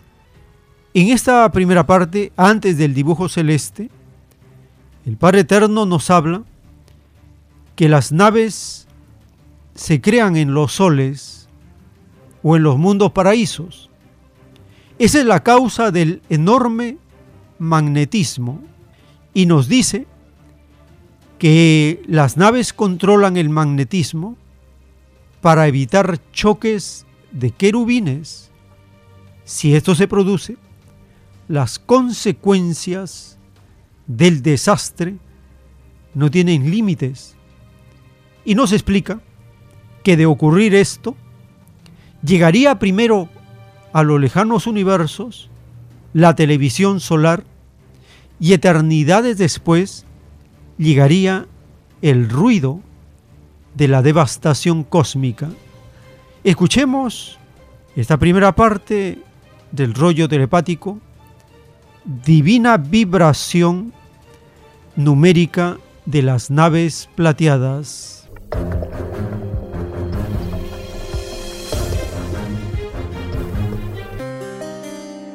Divina vibración numérica de las naves plateadas. El número molécula. Los soles irradian las naves plateadas. Las naves que han visitado la Tierra. Se aproxima el juicio final. Sí, hijito. Escribiremos un divino tema, que es infinito. El de las naves plateadas. Sin tomar en cuenta, por ahora, el rollo que ya te he dictado. Ese rollo consta de 300 dibujos celestes. Eso no significa, en manera alguna, que el tema de estas divinas naves tenga límite. Jamás lo tendrá.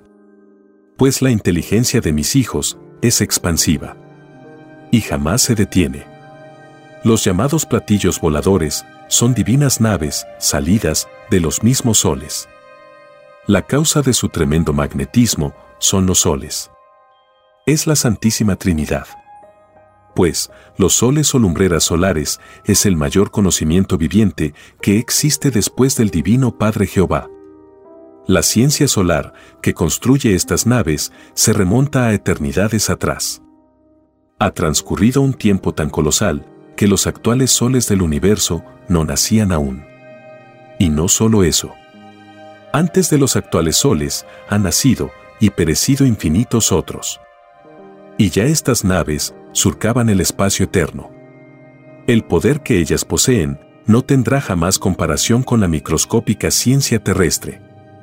Y eso, que a la Tierra han llegado naves de microscópico poder galáctico. Esto se debe a que el magnetismo solar debe controlarse para no quemar a los mundos. Todo es divinamente regulado. Las vibraciones de estas naves son controladas. Para cada dimensión viviente, ellas alteran su propia molécula. De no hacerlo, explotarían. Pues se produciría un terrible choque de divinas vibraciones. Que al no ser canalizadas en el instante dado, sus divinas alianzas, que son los divinos querubines, se irían unos contra otros. Ellos que solo conocen el orden creador, se sentirían afectados por un desorden destructor. Nadie puede calcular las consecuencias de semejante choque. Me refiero a divinos querubines de un elevadísimo orden galáctico. Me refiero a la divina jerarquía solar. La misma que, al divino mandato, de hágase la luz, y la luz fue hecha. Sigue creando mundos y soles. Estas divinas alianzas, al destruir por órdenes demoníacas, lo hacen por eternidades. Pues actúan en tiempo celeste, destruyendo universos completos, sistemas solares, en un número tal como la mente pueda imaginar. Lo que los siglos terrestres han demorado en hacer que la Tierra madure. Llegando al actual tamaño de globo, el choque de estas divinas fuerzas la harían desaparecer en un instante en medio de un pavoroso silencio. Pues la velocidad divina expresada en fuerza sobrepasa en infinito grado todo ruido material.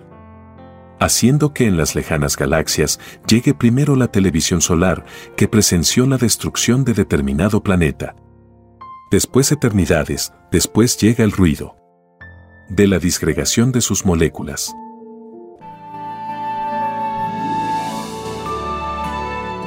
escrito por el primogénito solar, Alfa y Omega.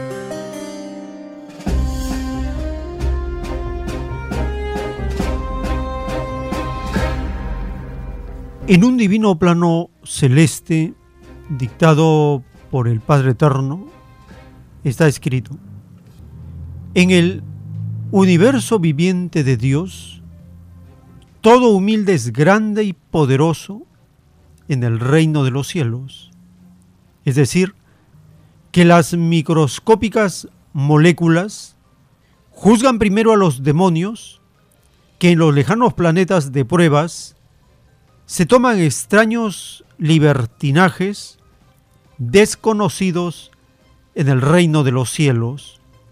De las moléculas del planeta pende el destino de los llamados científicos de la prueba de la vida, porque a ellas se envenenaron a ellas atropellaron en sus leyes naturales. Por cada molécula envenenada, los llamados científicos que se tomaron el extraño libertinaje de experimentar con lo prohibido, tienen que volver a vivir una existencia fuera del reino de los cielos. Y muchos de ellos también morirán envenenados en otras existencias en otros mundos, escrito por el primogénito solar, Alfa y Omega.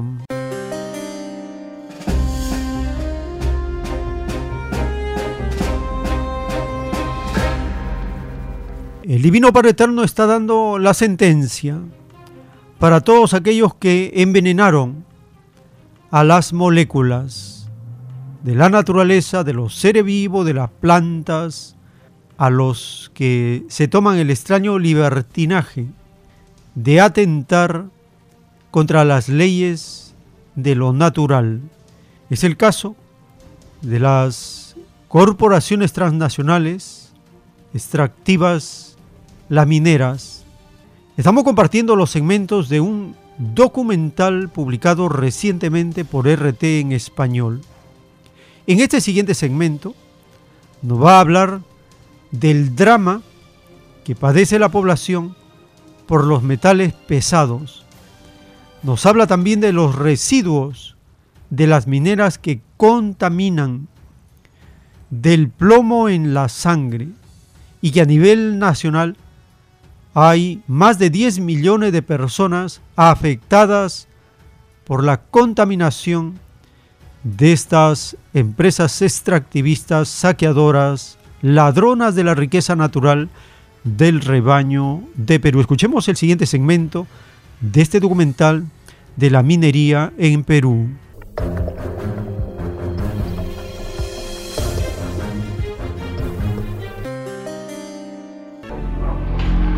El drama por los metales pesados golpea a las familias más pobres.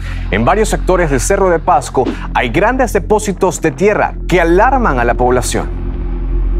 Esta es una montaña artificial que ha sido creada con la tierra con abundantes minerales que ha sido extraída de la mina. Sin embargo, aquí crece la preocupación porque todo esto está cerca de la población. Desde las comunidades denuncian que no hay ningún diálogo entre las empresas mineras, el Estado y la población. Se sienten abandonados. Recalcan que la existencia de este material cerca de sus casas es peligrosa. En primer lugar, la población es contaminada. Mis pobladores están viviendo cerca, no menos si quieres de, de, de 40 o 50 metros, y ahí está la desmontera, ahí está el, el mineral. Y ahora, al trasladarlo, comete contaminación, produce contaminación, el viento, las aguas ácidas. Mi mamá agarró uno. Los hijos de Vilma Tobalino y Marco Castañeda también han enfermado. Ellos no saben leer ni escribir. Tras realizar análisis a la población, los médicos le indicaron que su hija mayor tenía altos niveles de plomo en la sangre. Por culpa de la minería, que no hace nada, no nos apoya en nada, hay niños, jóvenes, ancianos, que están muriendo por causa de la contaminación, por el agua. Pedimos ayuda, pero lastimosamente no hay nada, no hay ayuda, no hay nada. Nosotros estamos viviendo por la misericordia solamente de Dios, nada más. Nosotros no vivimos de repente, el Estado acaso nos da si quieres por lo menos una vitamina, acaso nos da si quieres por lo menos algo para el tratamiento de nuestros hijos. No nos da nada. Y yo tengo que asumir la responsabilidad hasta hoy en día. Pero, pero como padre, a veces da ganas de hacer algo, cometer lo que eras, pero mis hijos son los que me dan la fuerza. Vilma se queja por la falta de atención médica y dice que por años minimizaron la enfermedad de su pequeña, pero todo cambió de un momento a otro. Bueno, es triste, lamentable contar esta historia porque que yo llevé a mi hija. Mi hija llegué un sangrado bastante, como si fuera que hubieras matado a un animal, sangrado bastante. Y llegué, le dije, hija, ¿qué pasa? Mamá, le quería tapar todo, le quería así controlar, pero no podía. Le llevé a la posta. Y de la posta me dijeron, señora, ya le vamos a controlar, usted es muy alarmista, usted cada vez viene, nos fastidia. Pero el sangrado no paraba. El médico le dijo que tenía que viajar a Lima inmediatamente porque había altas probabilidades de que su niña tuviera leucemia. Doctor, ¿leucemia? Sí, señora, hoy día mismo se va usted a Lima. Wow, ¿cómo voy a ir? Y mis hijos estaban acá estudiando en, el colegio. Y le dije, Dios mío, ¿qué es eso? No sabía ni qué era leucemia, no sabía nada, me sentía... Los reclamos por falta de medicinas para tratar sus enfermedades se repiten con frecuencia en Cerro de Pasco. ¿Cómo puede ocurrir esto en un lugar que ha generado tanta riqueza para el país y que siga sufriendo por lo más básico? Y este no es un problema aislado. Los riesgos de contaminación se dan en todo el país. Las cifras oficiales indican que hay más de 10 millones de personas expuestas a metales pesados. Los últimos tiempos.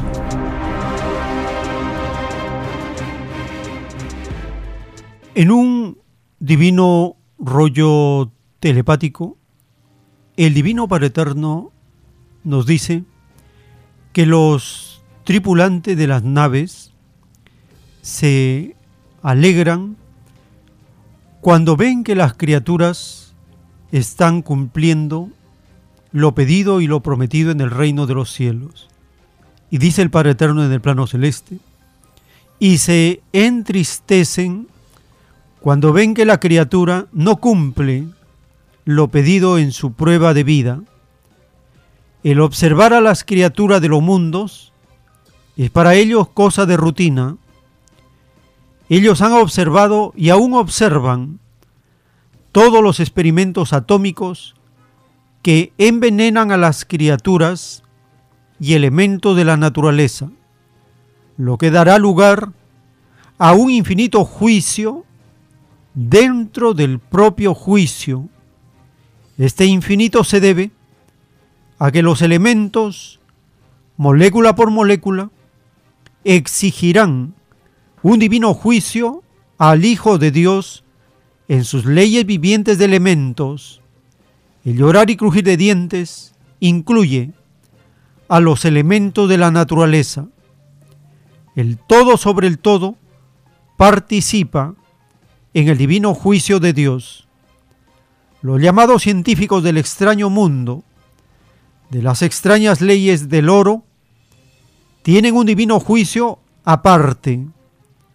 Dentro del propio juicio, los envenenadores de la atmósfera tendrán un terrible llorar y crujir de dientes, porque toda la humanidad que respiró aire con influencia atómica, no les perdonará a ellos ni una molécula de lo que hicieron.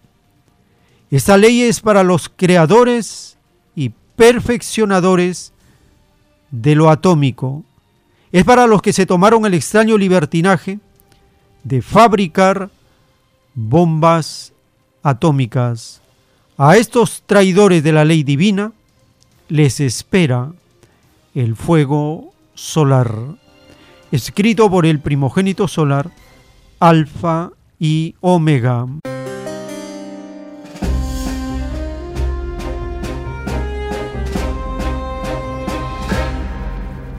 Estamos conociendo las sentencias del Divino Padre Eterno para todos los que envenenan la naturaleza, para aquellos que envenenan a los pobladores, para todos los que hacen daño en base a la ciencia, a la tecnología, los avances, que ellos hacen alarde, como por ejemplo las corporaciones mineras, hacen alarde de tecnologías respetuosas del medio ambiente.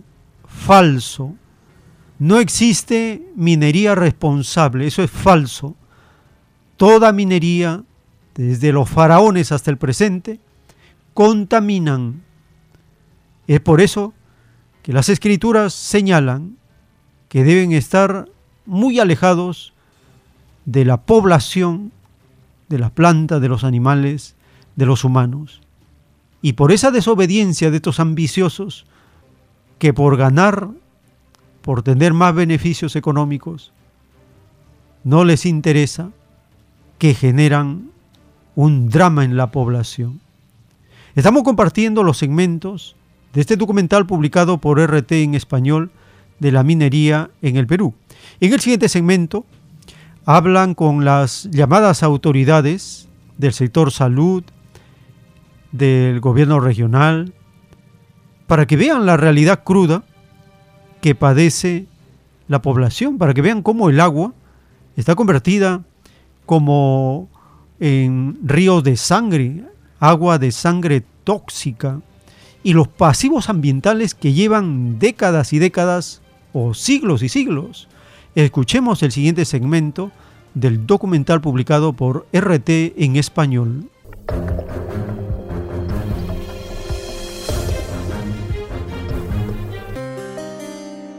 Viajamos a Lima para hablar con el viceministro de Salud. Le preguntamos si cree que se ha puesto en primer lugar el desarrollo de las empresas mineras sobre la salud de los seres humanos. Esto fue lo que dijo. De, eh, ninguna manera, pero lo, lo que es importante ver es que ante la presencia de una exposición, la respuesta no solamente es del sector, la respuesta es multisectorial. De modo tal de que toda fuente de exposición sea completamente bloqueada para evitar perpetuar el, riesgo de exposición. Pero se perpetúa el riesgo durante largos años y no ha pasado nada. De hecho, hablan de silencio de parte de los ministerios. No necesariamente. Lo, eh, que estamos viendo actualmente es de que eh, en algunas circunstancias lamentablemente no se ha logrado pesquisar la fuente de exposición. y cuando no se pesquisa la fuente de infección puede, podemos llegar tardíamente a- al, al- al momento. ¿no? Pero la realidad en Pasco es más cruda. Aquí la gente sabe de dónde y cómo se ha contaminado. La Autoridad Regional de Salud reconoce que no se puede saber realmente cuántas personas están afectadas porque no hay recursos económicos para hacer los análisis. Y ojo con lo que dijo el director regional de salud. Afirmó que por ser pobres, la población de Pasco tiene problemas en acceder a la salud. Pasco es una región en altura, una región muy alejada, y la pobreza hace de que los pobladores tengan pues difícil accesibilidad a los servicios de salud. Entonces, Servicios básicos. Servicios básicos. Hay muchas Responsabilidad del Estado. Responsabilidad del Estado. ¿Discriminación? Eh, no creo que sea discriminación. Yo creo que el Estado está haciendo un gran esfuerzo a fin de ¿Qué que es? podamos tener mayor establecimientos y cercanía a la población. Seguimos recorriendo Pasco y parecía que nos trasladábamos a otro planeta. Esto es obra del ser humano. Nuestros ojos deberían ver una laguna transparente, pero esto parece más a un mar de sangre que envenena a su población y a los animales que consumen. Es la relavera de Quiulacocha, que tiene abundantes desechos mineros que sigue contaminando hasta el día de hoy, como lo denuncian sus habitantes. El peligro está presente en el aire, afectando a las personas que viven a pocos metros de esta laguna ácida. Esta era la laguna de Quiulacocha, pero como ven, se ha convertido desde hace décadas en un centro de desechos mineros. Destaca por su color marrón rojizo, además de la espuma que se puede ver. Estamos aquí con el alcalde de esta comunidad para preguntarle cómo han podido vivir con esta situación. Mira, realmente lamentable, es una condena vivir así desde hace décadas aquí en la comunidad campesina de Quilacocha, en el centro poblado de Quilacocha.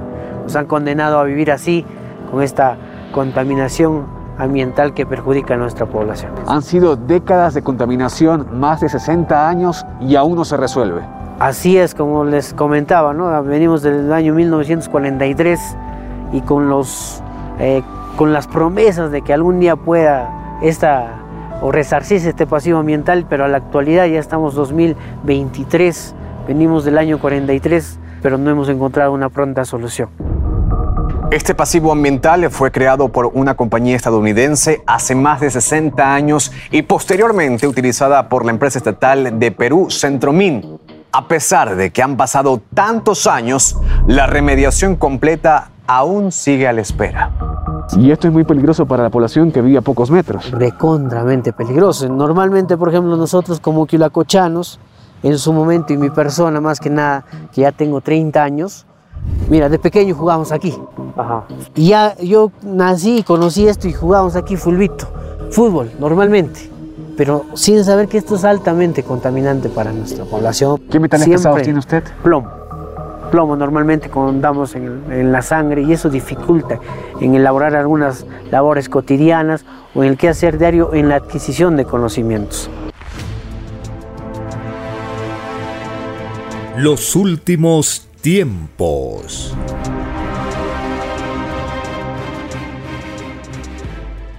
Les recordamos las actividades culturales de los sábados en Vegetalia, Ginocamaná 344 en el Cercado de Lima.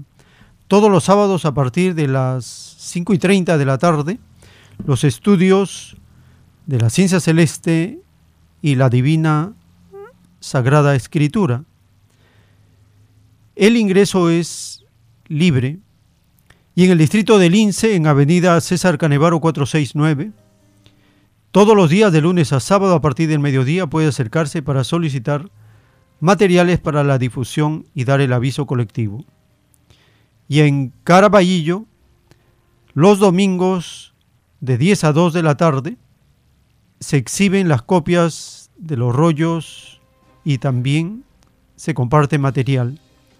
La dirección es calle 3, número 199.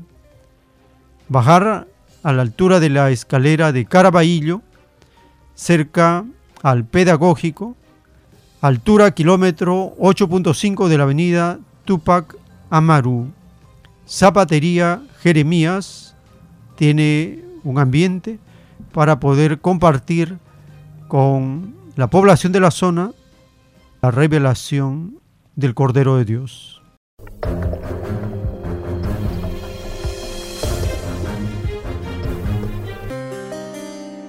Llegamos a un espacio para compartir sus opiniones, sus aportes en este cemento teléfonos en cabina 471-1898, 681-1152. Tenemos una comunicación. Aló, su nombre, ¿de dónde se comunica? Aló, hermano. Es Juan del Urigancho. Adelante, hermano, le escuchamos. Bueno, hermano, en primer lugar agradeciendo a nuestro bendito Padre Eterno, hermano, porque gracias a Él y, la, y las doctrinas de comenzando de nuestro Señor Jesucristo era la tercera doctrina, que realmente allí nos da una explicación bien profundo y una orientación cómo nosotros los seres humanos debemos vivir ordenadamente con esos, con los, se puede decir que está todo en caja en, la divina, este, acá los diez mandamientos. Y como le vuelvo a decir, hermano, ahí en la revelación le da una explicación cómo está constituido eh, el mundo y los seres humanos del bien y el mal y saber diferenciar. Por ejemplo, acá en la revelación nos dice, hermano, que todo el mal viene de un sistema que vivimos, un sistema capitalista neoliberal, porque ya la gente cree que comprende un, un sistema socialista lo que gobiernan son los pueblos y un sistema capitalista como el, como el nuestro gobiernan los empresarios, que está en la masonería por ejemplo acá, y eso, esos masones son de los fariseos, porque ellos no creen que nuestro Señor Jesucristo. Y a estos fariseos, ¿en donde le encontramos acá en las empresas, por ejemplo el Grupo Romero, y Montero? Ellos realmente traen toda esta clase de, de injusticia, de toda esta calamidad. Ellos son los que van a matar prácticamente por intermedio de Dios, que ponen asesores, se caen al gobierno, que son 315 asesores y ganan más de 30 mil soles mensuales y perjudicando, como le vuelvo a decir, acá a los socios y gracias a Dios tenemos este, la revelación que nos da una explicación.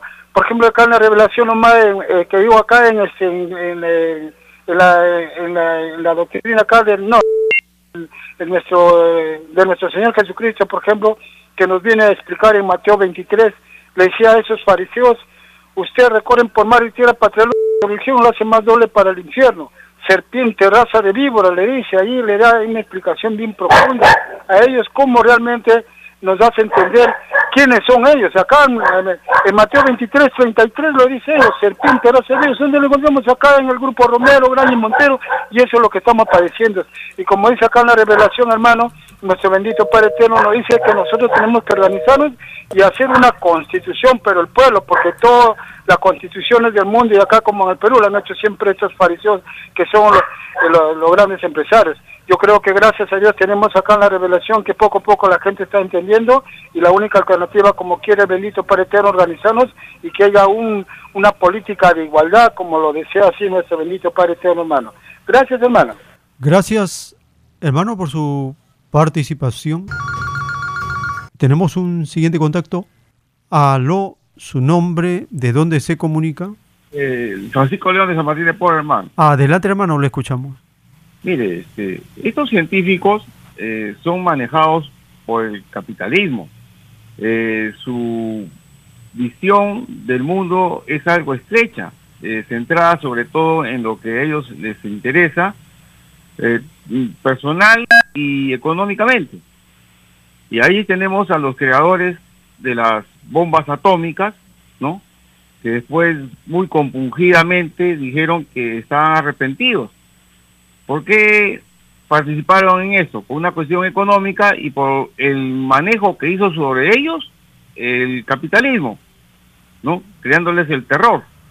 Entonces, eh, apresuradamente hicieron eso sin saber que le estaban entregando unas manos a los agentes de Satanás en la tierra. Hoy en día eh, también tenemos a los periodistas.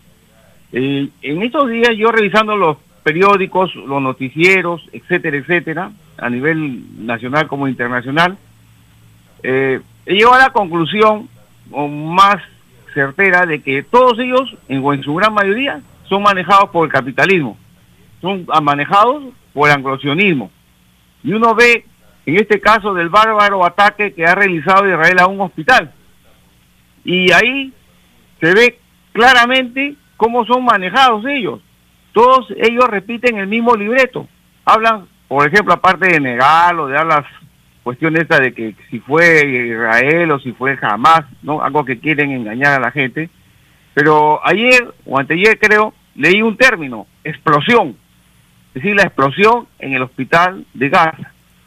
Tan, inclusive el derechista, este eh, tipo Aldo Mariatti, usó el término explosión, ¿no?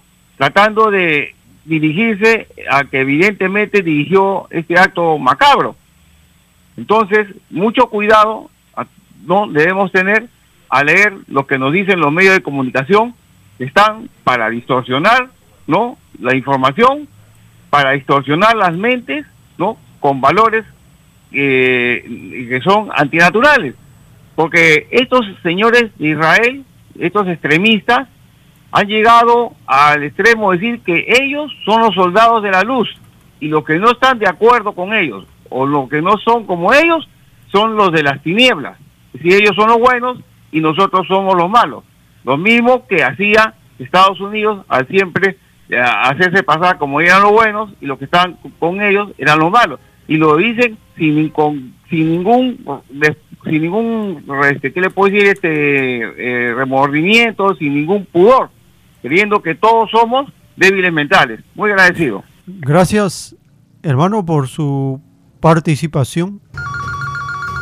Tenemos un siguiente contacto. Aló, su nombre, de dónde se comunica.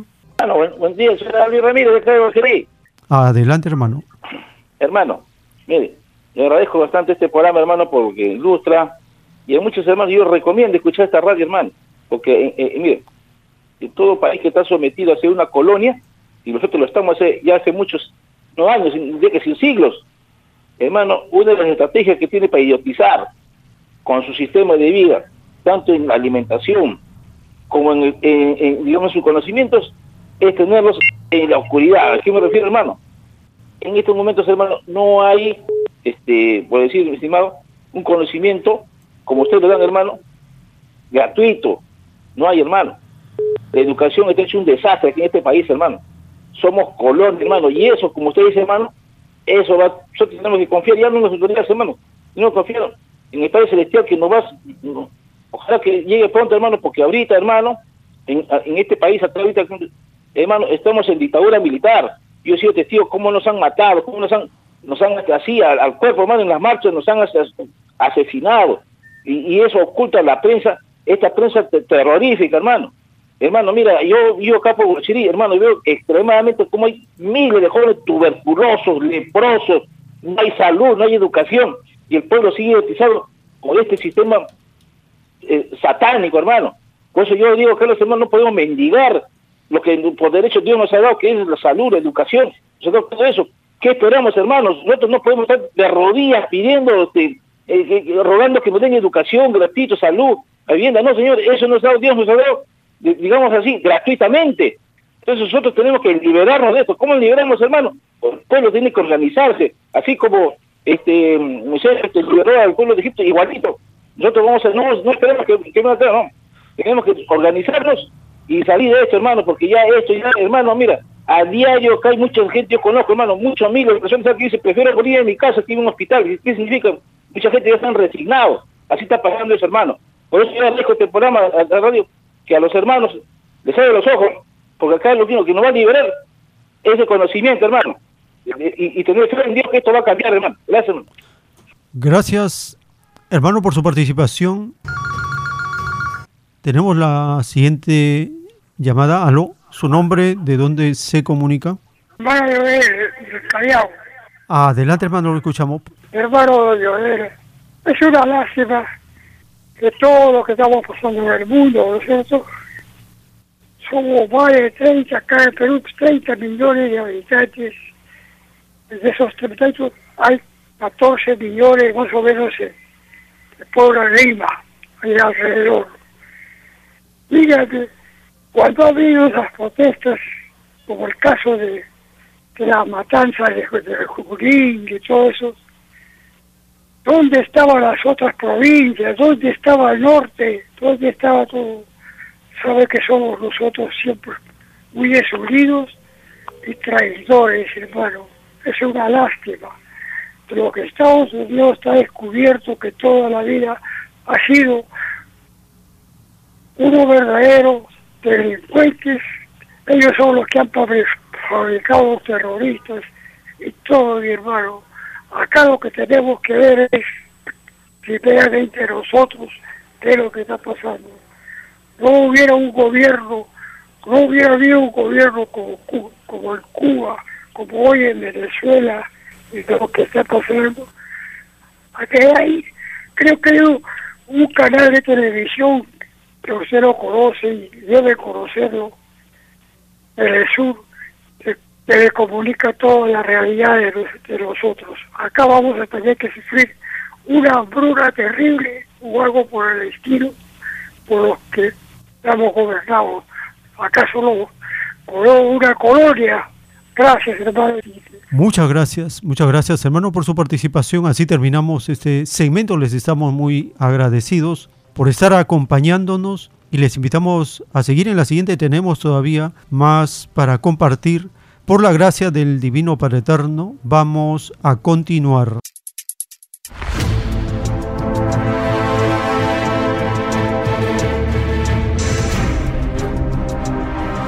Los últimos tiempos.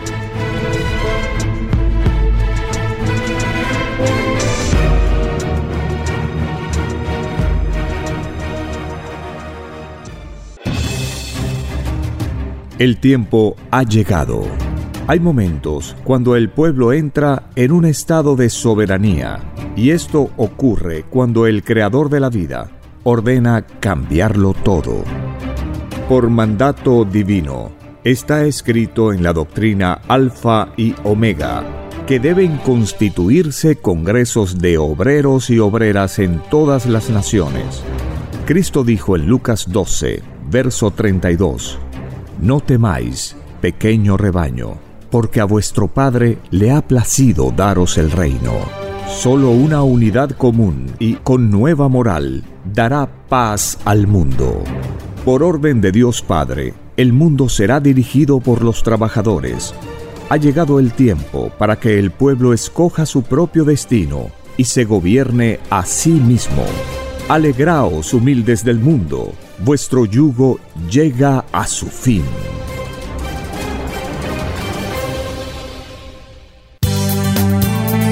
Es Radio Cielo, una nueva era de la radio en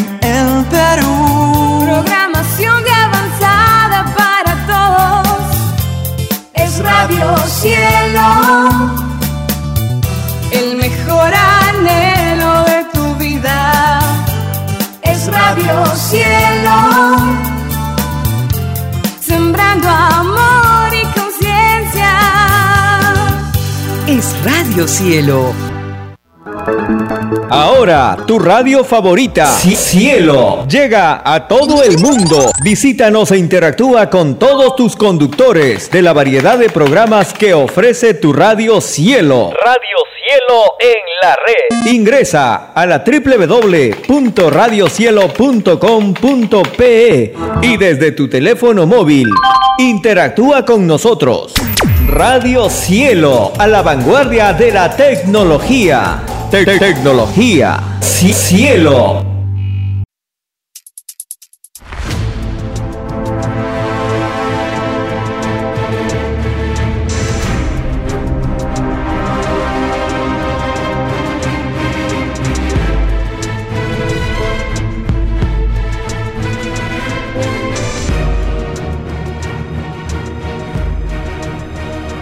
Porque los acontecimientos de la prueba de la vida no se detienen. Porque todo tiene un principio, un desarrollo y un fin. Estamos compartiendo los últimos tiempos. Una gran oportunidad para cambiar nuestros destinos y la vida. El cambio de costumbres provocará la caída del sistema de vida, de las leyes del oro. Los acontecimientos le salen al encuentro a las criaturas. Una nueva revelación, escrita por el primogénito solar, Alfa y Omega. Se extiende por el mundo. Ciencia celeste. Nueva moral. Filosofía común. Justicia divina. Los últimos tiempos.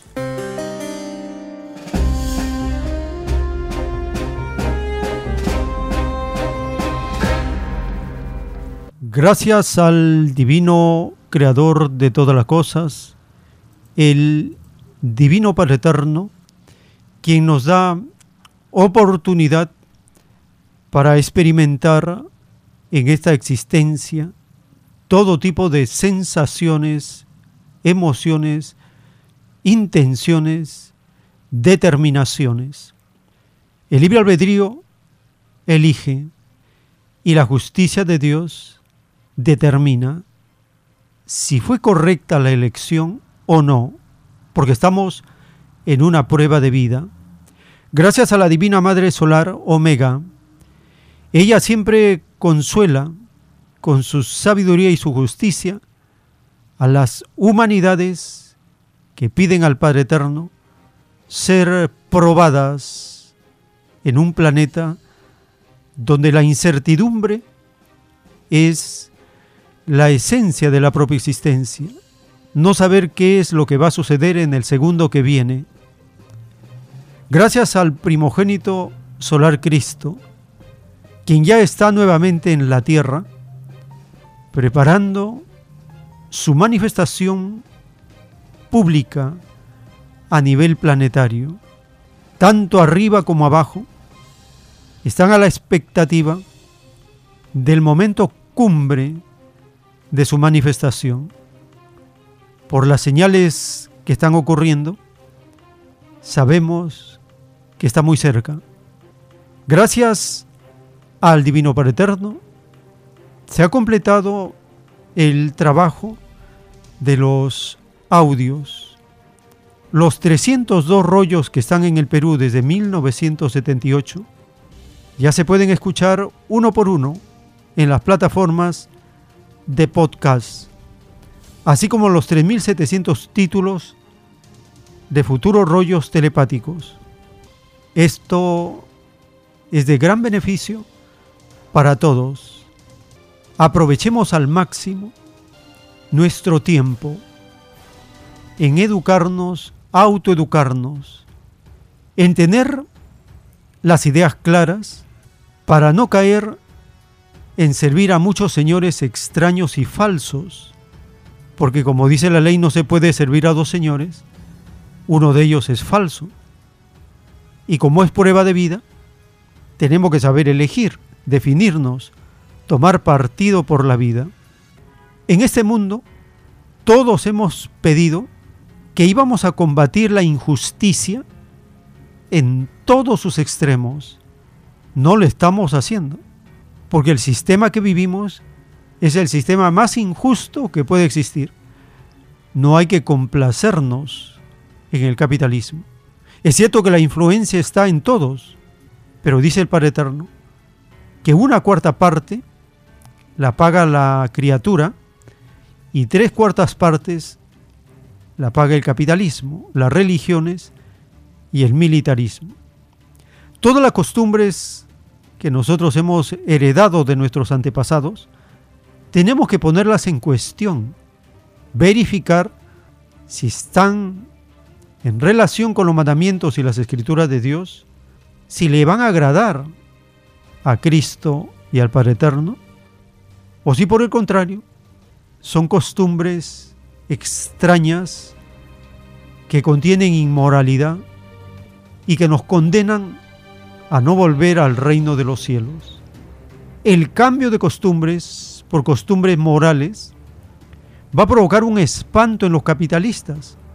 Por ejemplo, en los últimos años, en las llamadas potencias exportadoras de la droga llamada alcohol en vinos y licores, están notando una disminución del consumo de la nueva generación y le provoca un temor que a medida que pasan los años vaya disminuyendo en estas naciones capitalistas el consumo del vino, por ejemplo. Porque tomar una copa de vino es atentar contra la energía vital que posee cada cuerpo por varias semanas o meses. Una sola copa te daña, te perjudica. Es por eso que nosotros jamás probamos vino desde que tenemos conocimiento de esta revelación. Porque el Padre Eterno dice que el juicio de Dios es a nivel molecular, celular, a nivel de lo más microscópico. ¿Cuántas moléculas, cuántas células envenenadas por el alcohol, por los vicios? Cada uno elige. El que nosotros no caemos en los vicios del capitalismo, estamos combatiendo al capitalismo. Si nosotros nos dejamos llevar por los vicios del capitalismo, estamos siendo cómplices y sostenedores del yugo del demonio explotador. Entonces la nueva moral de un pueblo sano, valiente, luchador, que levanta la justicia como su consigna, no puede caer en el alcohol, en la cerveza, en el vino, en el pisco, no puede caer en consumir esos tóxicos, esas drogas, esos venenos. Es mil veces mejor tomarse un jugo de uva a probar una copa de vino o una copa de pisco o cualquier licor que va a atentar contra nuestras defensas vivientes del cuerpo, del cerebro y del espíritu. El que nosotros seamos vegetarianos significa que estamos contra el capitalismo, porque el capitalismo lo que quiere es que vivamos enfermos y siendo vegetarianos equilibramos nuestra salud, porque el mandato de Dios es ser vegetarianos, no carnívoros. La forma de lucha de este tiempo abarcan todos los campos, todas las esferas, todos los espacios, todas las dimensiones. Es la lucha total contra el demonio. Es por eso que la doctrina del Cordero de Dios combate al demonio, no le perdona ni una sola idea, ni una sola molécula, no le perdona nada, todo tiene que pagarlo. Así es la justicia perfecta de Dios en este planeta. Nosotros somos parte de una nueva generación de espíritus que pidió al Padre Eterno reencarnar en los últimos tiempos de la prueba de la vida. Y se llaman los últimos tiempos a esta etapa de agonía del capitalismo, de empobrecimiento del capitalismo. Y hay que tener presente esto, todo lo que intenten hacer los capitalistas les saldrá mal. Están destinados al fracaso. Y todo intento de los pueblos cuenta con el favor de Dios. Esa es la balanza de estos tiempos, es la justicia planetaria de esta época. Los humildes son los primeros y los ambiciosos los últimos. Los humildes, los trabajadores, los explotados, vuelven a la gloria de Dios y los ricos, los millonarios, los magnates, los capitalistas, los traficantes, se vuelven a las tinieblas de donde han venido momentáneamente como una oportunidad para disfrutar de la gracia de Dios que permite a la luz y las tinieblas batirnos en un planeta de pruebas como la Tierra.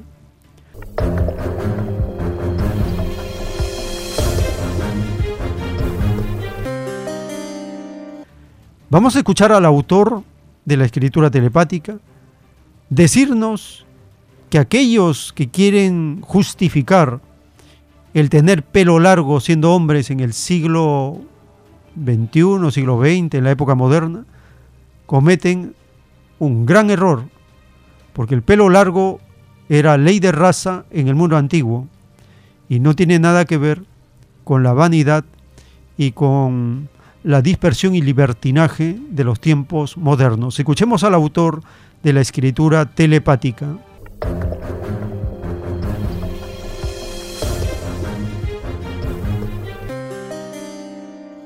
Muchos confunden. Hay muchos que dicen, ay, si tú usas pelo largo, ¿cómo yo no lo voy a usar? No, dice padre, erróneo. Los antiguos usaban el pelo largo por mandato de raza, concedido al Eterno. Ahora se usa el pelo largo por vanidad, por inmoralidad. Es otra la cosa ahora. Porque pidieron ser hombres y visten como mujeres. Entonces se llama queja del sexo. El sexo habla delante de Dios en sus leyes de sexo. El sexo se queja. Se pidió ser hombre y lo hicieron femenino. Y pide justicia. Eso se llama el llorar y crujir el de los que hicieron extrañas modas. Porque aquí ni la moda escapa. Es todas las cosas. Bueno, entonces en relación a la pregunta que hace la señora eh, en cuanto al, divorcio, una villa casado. Ah, depende como al espíritu le dio importancia a lo de Dios. Porque si una mujer, un hombre, se casó una vez y por ese motivo se separó y no se casa por respetar lo de Dios, es sencillamente extraordinario. Y el Eterno se conmueve y le da el más alto premio en cuanto al sacramento que respetó por sobre todas las cosas. Pero puede convivir con otra persona. No, ahí le vivió ella. Ahí no le dan más alto premio ya. Entonces quiere decir que una persona que se casa una vez ya no puede por nada casarse por segunda vez, así que el matrimonio no sea nada bueno. Encuentra otra persona que sí le da. Por respeto a lo de Dios debería casarse una vez nomás. Note, el Eterno no obliga, pero no le da el premio que corresponde en su totalidad. O sea que aquí hay infinitas clases de pues. El que se impuso mayor sacrificio por Dios y recibe más. Porque usted tiene uno que se casó varias veces, uno que por respeto a Dios se casó una vez no se casó más. ¿Qué tiene más mérito ante Dios? Los últimos tiempos.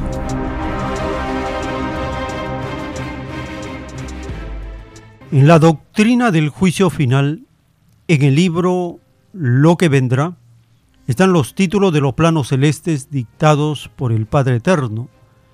El título 1176 dice, La conspiración creada por la bestia romana, en extraña alianza con la bestia judía, fue urdida por la secta de las ciencias ocultas de aquellos tiempos. Esta extraña secta trató de imponer al hijo primogénito la continuidad de la esclavitud y la despiadada explotación. La secta se llamaba los de la Esfinge, una extraña herencia del pasado faraónico. El hijo primogénito, al ser probado por Satanás, venció a Satanás, representado por los seguidores de las ciencias ocultas. La extraña secta había ofrecido al hijo primogénito todas las riquezas y poderes del mundo. Al no aceptar el Hijo de Dios, se creó la más grande intriga de todos los tiempos. Los conspiradores gimen en las tinieblas y el Hijo de Dios retorna en gloria y majestad al planeta Tierra, escrito por el primogénito solar, Alfa y Omega.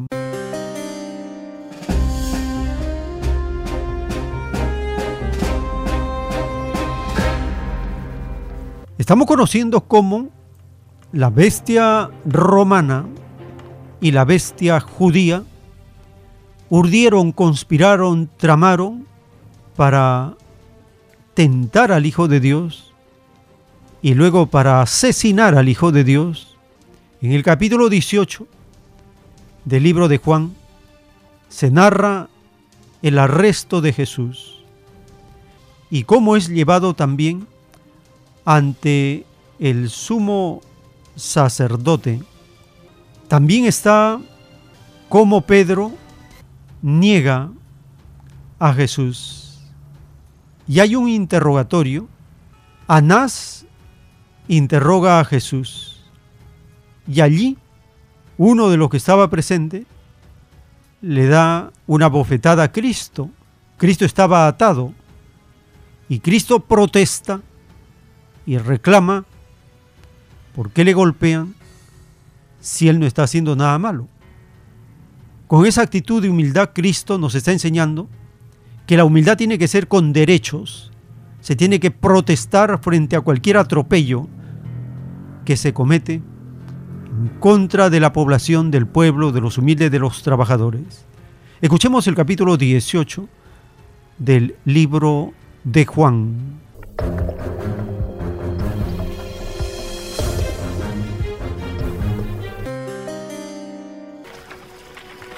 Después de decir esto, Jesús salió con sus discípulos al otro lado del arroyo Cedrón.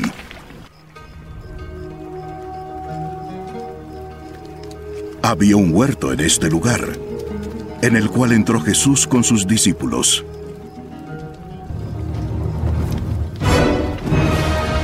También Judas el traidor conocía el lugar, porque Jesús se había reunido allí muchas veces con sus discípulos. Judas, tomando la tropa romana y a varios guardias del templo enviados por los principales sacerdotes y fariseos, fue allá con linternas, antorchas y armas.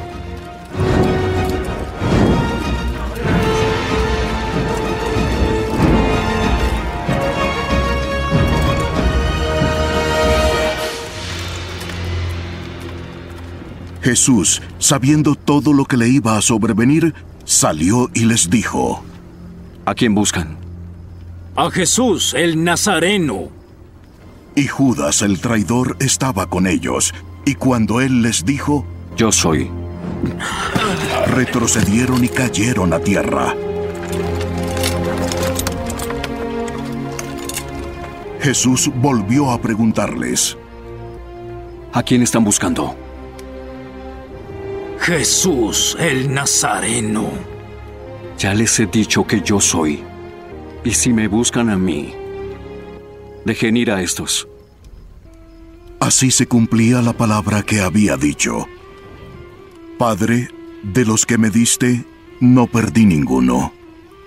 Entonces Simón Pedro, que tenía una espada, la sacó e hirió al siervo del sumo sacerdote y le cortó la oreja derecha. El siervo se llamaba Malco. Mete la espada en la vaina. La copa que el Padre me ha dado, ¿acaso no he de beberla?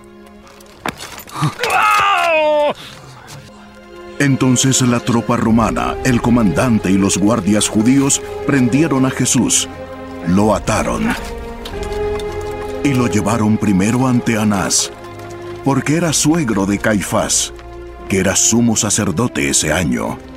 Caifás era el que había aconsejado a los judíos que convenía que un hombre muriera por el pueblo. Simón Pedro y también otro discípulo seguían a Jesús. Este discípulo era conocido del sumo sacerdote y entró con Jesús al patio del sumo sacerdote, pero Pedro estaba afuera, a la puerta. Así que el otro discípulo, que era conocido del sumo sacerdote, salió y habló a la portera e hizo entrar a Pedro. ¿No eres también un discípulo de este hombre? No, no lo soy. Los siervos y los guardias estaban de pie calentándose junto a unas brasas que habían encendido porque hacía frío. Pedro también estaba con ellos de pie, calentándose. El sumo sacerdote interrogó a Jesús acerca de sus discípulos y de sus enseñanzas. Le respondió, Yo he hablado al mundo abiertamente. Siempre enseñé en la sinagoga y en el templo donde se reúnen todos los judíos. Y nada he hablado en secreto. ¿Por qué me preguntas a mí? Pregúntales a los que han escuchado de qué les hablé. Que ellos te digan. ¿Así contestas al sumo sacerdote? Si he hablado mal, entonces ¿cuál fue mi error? Si lo que he dicho está bien, ¿por qué me pegaste? Anás lo envió atado a Caifás, el sumo sacerdote. Simón Pedro estaba de pie calentándose y le preguntaron, ¿no eres tú también uno de sus discípulos? No, no lo soy. Dijo Pedro, negándolo.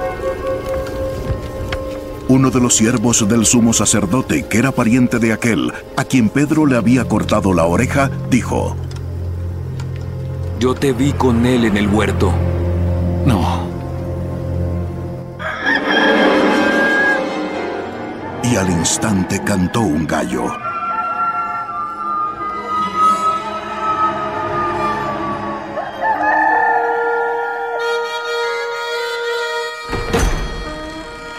Entonces llevaron a Jesús de la casa de Caifás al pretorio. Era muy de mañana. Las autoridades judías no entraron al pretorio para no contaminarse y así poder comer la Pascua. Pilato, pues, salió afuera hacia ellos y dijo, ¿De qué acusan a este hombre? No se lo hubiéramos entregado si no fuera un criminal. Llévenselo ustedes y júzguenlo conforme a su propia ley. A nosotros no nos es permitido dar muerte. Esto sucedió para que se cumpliera la palabra que Jesús había hablado, dando a entender de qué clase de muerte iba a morir. Pilato volvió a entrar al pretorio y llamó a Jesús. ¿Eres tú el rey de los judíos? ¿Esto lo dices por tu cuenta? ¿O porque otros te lo han dicho de mí? ¿Acaso soy yo judío? Tu nación. Y los principales sacerdotes te entregaron a mí. ¿Qué es lo que has hecho? Mi reino no es de este mundo. Si mi reino fuera de este mundo, mis servidores pelearían para que yo no fuera entregado a los jefes judíos. Mi reino no es de aquí. Así que tú eres rey. Tú dices que soy rey. Yo nací y vine al mundo con un solo propósito, de decir la verdad. Todo el que es de la verdad me escucha a mí. ¿Qué es la verdad? Y Pilato salió otra vez afuera a donde estaban los judíos. Yo no encuentro ningún delito en este hombre, pero... Ustedes tienen la costumbre de que yo les suelte un preso durante la fiesta de la Pascua. ¿Quieren que les suelte al rey de los judíos? Le respondieron a gritos. ¡Libera a Barrabás! ¡Suelta a Barrabás! Y Barrabás era un ladrón. ¡Suelta a Barrabás!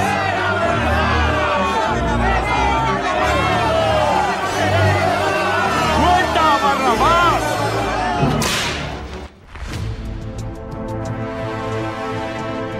Los últimos tiempos.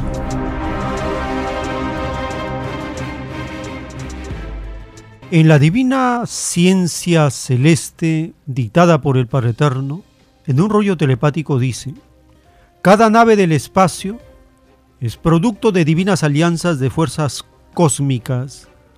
Ellas son vivientes y no se puede crear nada sin el concurso amoroso de ellas. Esta armonía de crear por acuerdo amoroso está simbolizado en el Cordero de Dios. Todo el universo le reconoce y todo demonio huye de él, pues posee el divino fuego del divino Padre Jehová.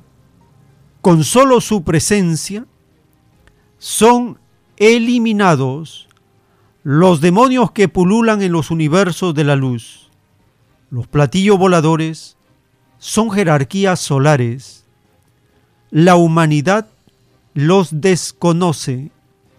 Por primera vez el conocimiento humano sabrá qué es lo que sucede en el llamado reino de los cielos. El Divino Padre no necesita de vuestros microscópicos y limitados vehículos del aire. Se vale las mismas mentes de sus hijos, escrito por el primogénito solar, Alfa y Omega.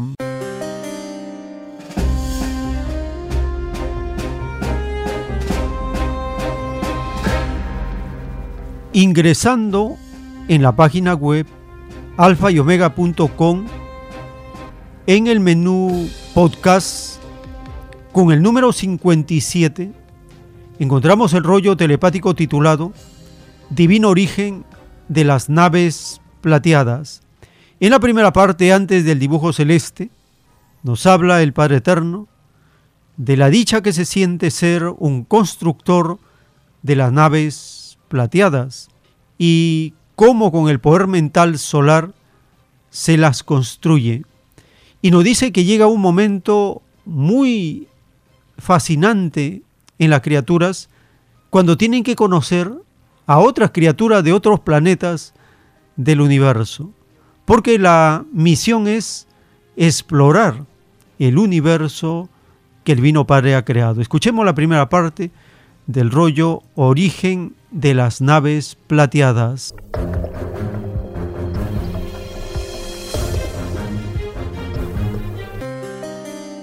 Divino origen de las naves plateadas. Cómo se construyen en los lejanos soles.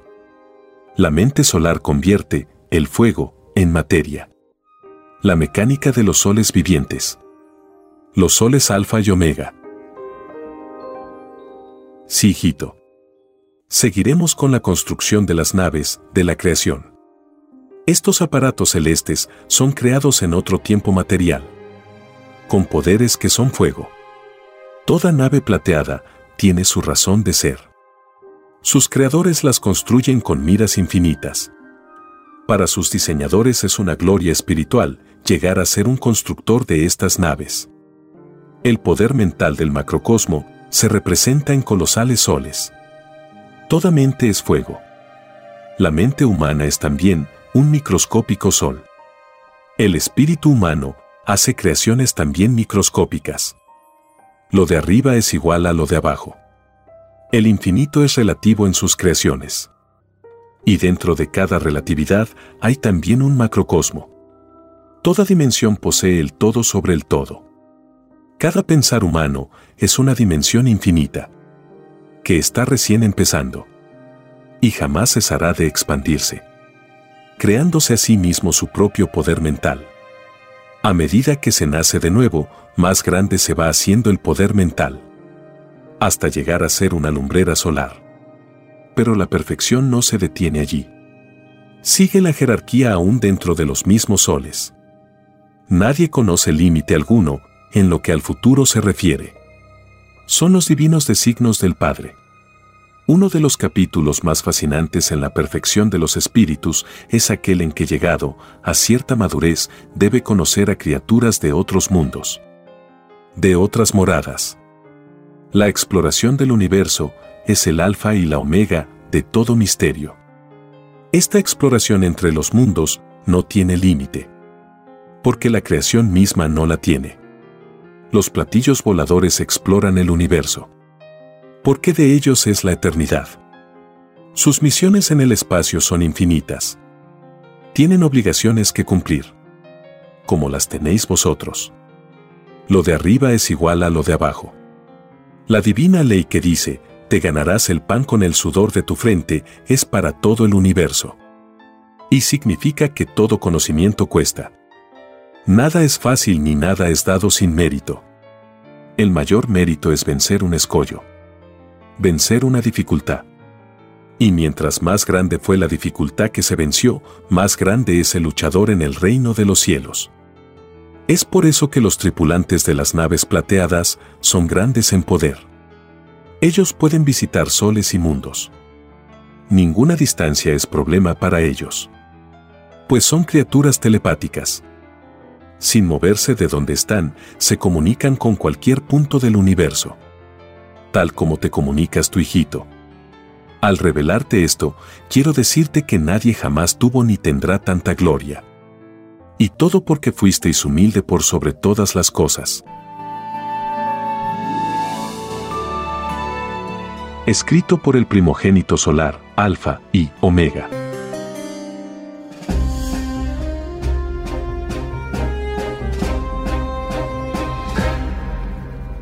Ingresando a la página web alfayomega.com con el número 58 encontramos el rollo titulado Divino origen de la geometría terrestre.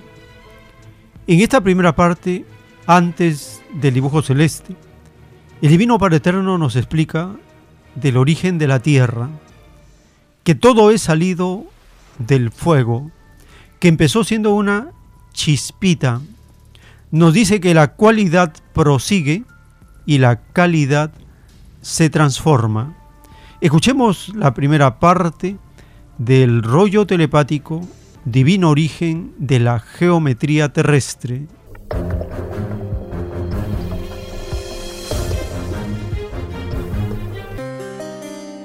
Divino origen de la geometría terrestre. Como fue proyectada la tierra en el reino de los cielos. Hay que ser chiquitito y humilde para ser grande en el reino de los cielos. Sí, hijito. Te explicaré lo que ningún mortal sabe. El origen de su propia morada planetaria. Todo ocurrió en los soles alfa y omega. Y lo que allí ocurrió, venía ocurriendo. Y aún ocurre. Y está ocurriendo en infinitas lumbreras solares. Y ocurrirá por toda eternidad. Mi universo expansivo pensante es salido del fuego. Sois fuego, hecho materia. El fuego, al igual que vuestras microscópicas ideas, posee cualidad y calidad evolutiva. Siendo vosotros producto del fuego solar, vuestras ideas también lo son. Y vuestra semilla galáctica multiplica mundos salidos del fuego. Porque toda herencia se multiplica como los granos de arena de un desierto. En la cualidad y la calidad está vuestro mundo de carne. Un mundo que siendo infinito es desconocido para el resto del universo. La tierra que habitáis fue en tiempos remotísimos una microscópica chispita. De esta chispita queda el fuego central que posee la tierra. Esta chispita nació del coloquio amoroso entre los soles alfa y omega. ¿Por qué existe amor arriba y abajo? Arriba en el macrocosmo y abajo en el microcosmo. Los soles arriba y los planetas polvos abajo. Lo de arriba fue también lo de abajo. Las lumbreras solares fueron también chiquititas y humildes. Para llegar a ser grandes en poder en el reino de los cielos. La materia y el espíritu tuvieron un mismo principio. Y este principio es eterno. No cesa de producirse. Ni un instante dentro de todos los tiempos vivientes del universo.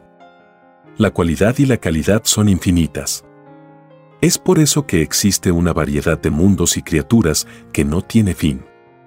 La misma Tierra tiene gemelos, cuyo número es como el número de las arenas que contiene un desierto. Y esta semejanza es por toda eternidad. La cualidad prosigue. La calidad se transforma.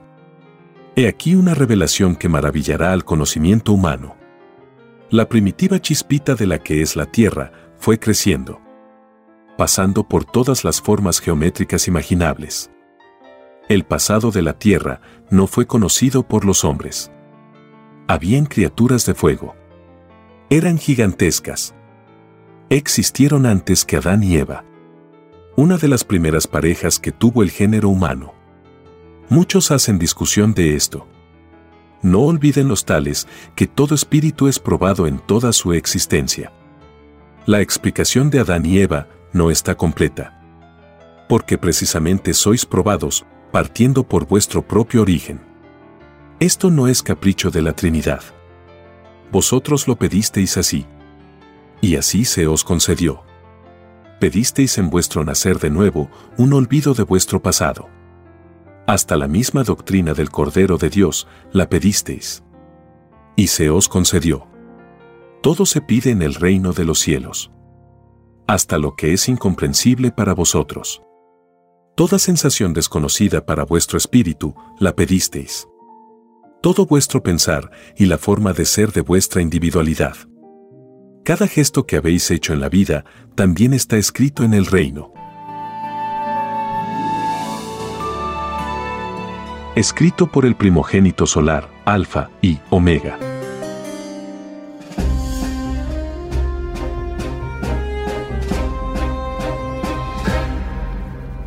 En el libro Lo que vendrá está el título 2209 dictado por el Padre Eterno. En la prueba de la vida surgieron los monopolios o las llamadas transnacionales. Tales entes demoníacas surgieron de los mayores acomplejados al oro. Todos ellos quedarán en la más espantosa pobreza porque hasta el alimento tendrán que mendigarlo, y junto con ellos cumplirán igual ley los que los alcahuetearon es decir, los llamados presidentes, reyes, dictadores, ministros de las llamadas naciones. De hecho, cumplen esta ley los que legalizaron lo ilegal, salido de un extraño y desconocido sistema de vida egoísta, escrito por el primogénito solar, Alfa y Omega.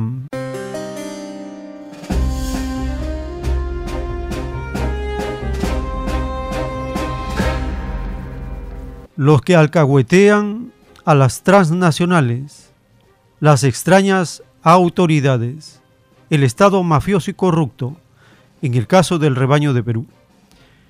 El canal RT en español publica un documental titulado Los niños de plomo. En este siguiente segmento nos habla que los culpables son las transnacionales mineras y el Estado. Dejan pueblos fantasmas. Son 400 años de minería, de robo, de contaminación. Y mencionan a la transnacional Glencore. Escuchemos el siguiente segmento de este documental.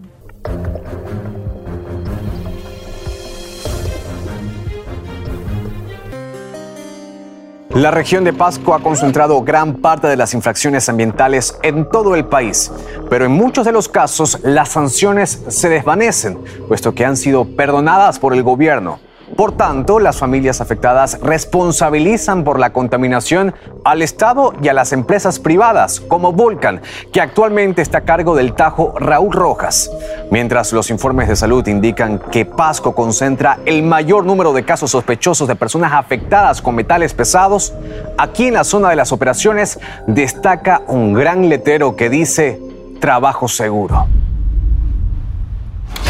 Este gran agujero en medio de la ciudad no siempre estuvo ahí.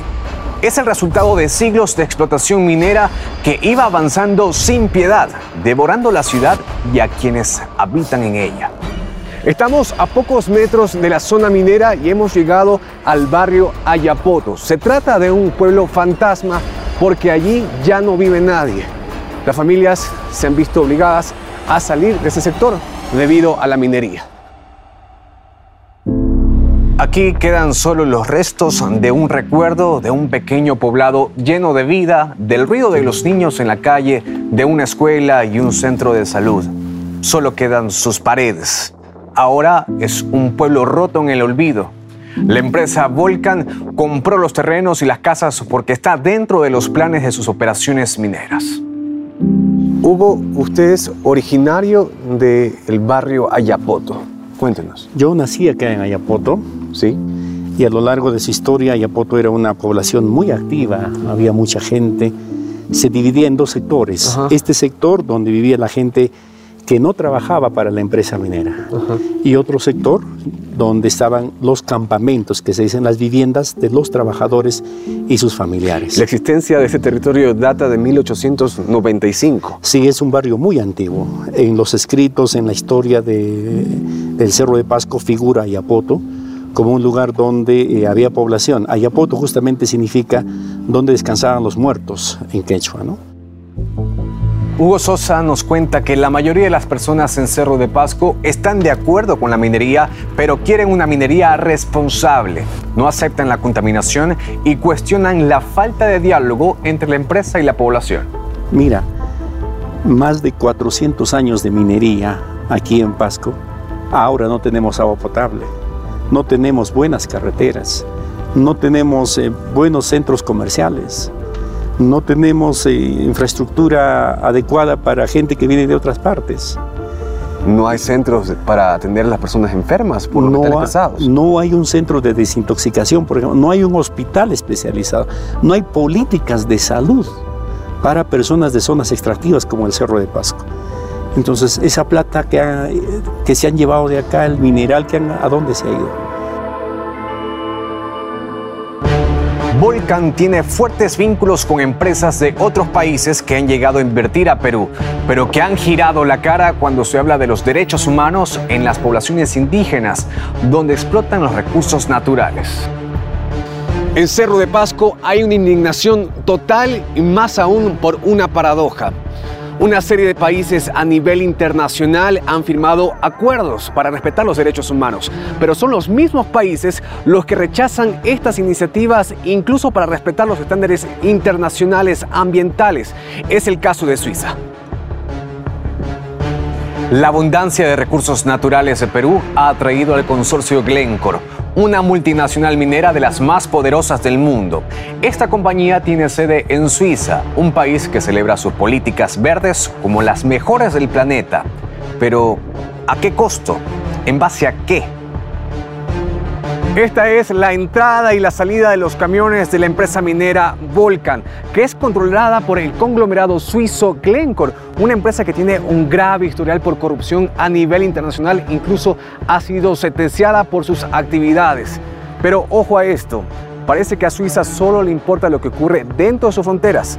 Más aún porque el gobierno años atrás rechazó una iniciativa de responsabilidad empresarial para que sus compañías puedan responder por sus actividades en el extranjero, como en el caso de Pasco.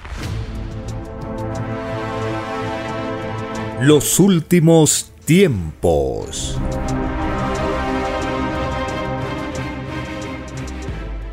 En el libro Lo que vendrá está el título 1330 dictado por el Padre Eterno.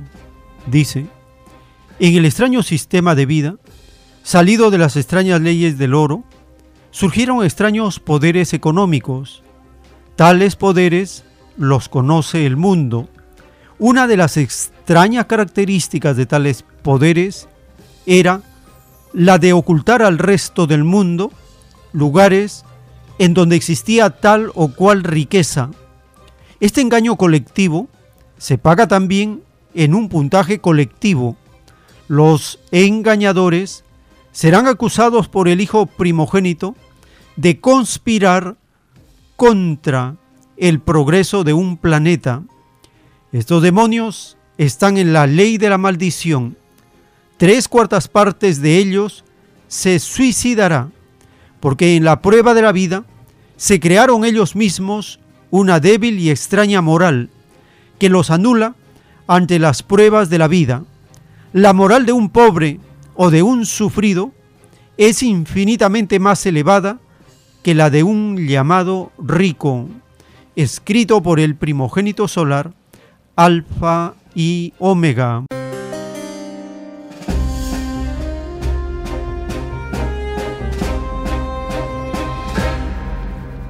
Estamos conociendo de estos extraños poderes de las corporaciones mineras que se oponen a cualquier iniciativa de responsabilidad social y que hacen en complicidad con las autoridades dejan al pueblo sin agua.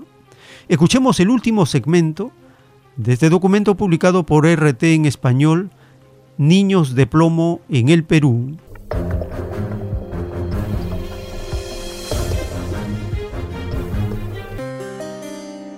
¿Qué ha pasado en Suiza hace pocos años? Hubo un atisbo de justicia frente a toda la contaminación en cuanto a esas inversiones internacionales que vienen de las empresas de ese país. Bueno, eh, se refiere a la campaña de responsabilidad empresarial que se estaba tratando de implementar allá una normativa en Suiza, en el cual Pasco estuvo presente, pues eh, exponiendo su caso.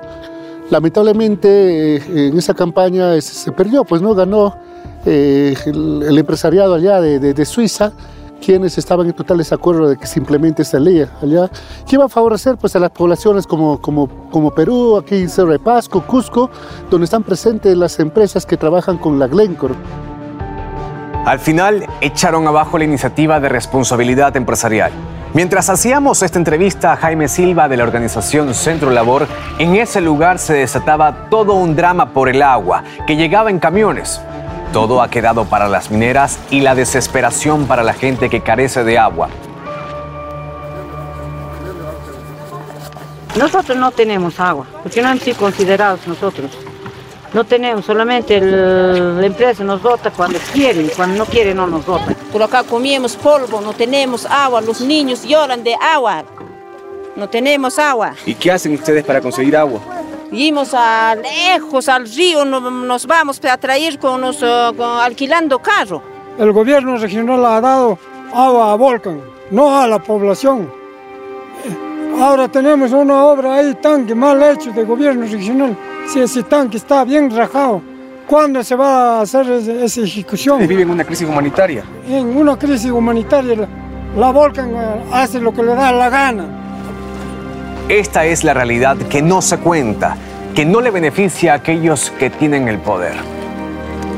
Siempre se ha sentido un lobby muy fuerte que incluso llegó hasta aquí, hasta Cerro de Pasco, con algunos periodistas que querían que se hable a favor de la empresa minera, eh, ¿no? tratando de neutralizar toda esa campaña que ha sido pues impulsada por la sociedad civil allá eh, ¿no? en, en, Suiza y que para nosotros hubiese sido un buen precedente, a razón de que le falta bastante trabajar a las empresas mineras el tema de responsabilidad social.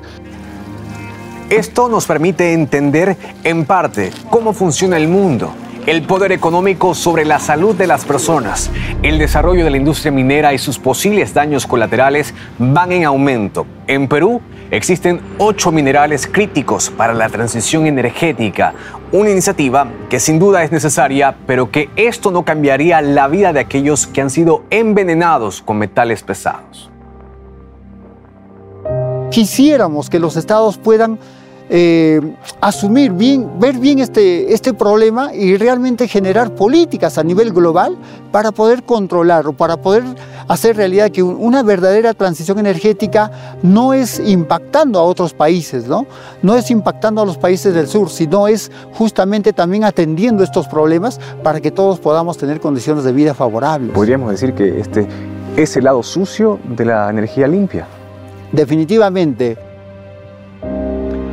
por cada niño enfermo, por aquellos que no han podido acceder a la salud y por los que sufren en carne propia la contaminación maquillada con desarrollo, nos reunimos en lo más alto de la ciudad con varios de sus habitantes.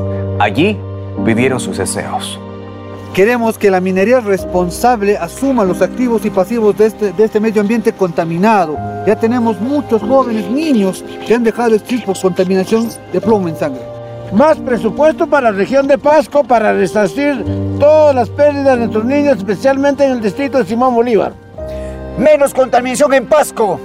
Que no aboramos al plomo en la sangre. Que no se destruya la ciudad por la minería. Queremos una minería responsable sin contaminación a la sociedad. Que no mueran los animales. No al plomo en sangre. No contaminar al medio ambiente. Queremos vivir en un ambiente sano. Que el mundo nos escuche.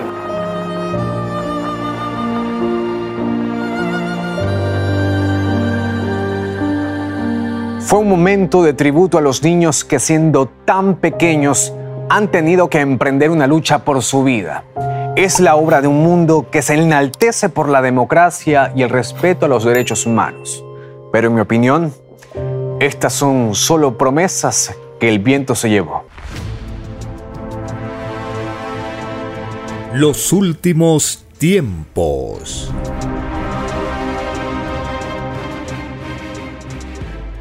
Hemos compartido todo el documento Niños de Plomo en el Perú para que pueda ser conocido, dado que tiene un bloqueo por parte de la prensa occidental y capitalista, pero el contacto para poder compartirlo, el link lo tenemos a la mano, lo vamos a compartir por las redes y aquellos que no les llegue, pueden solicitarlo al celular 934-407-166 y le estaremos enviando el link para que vean este documental.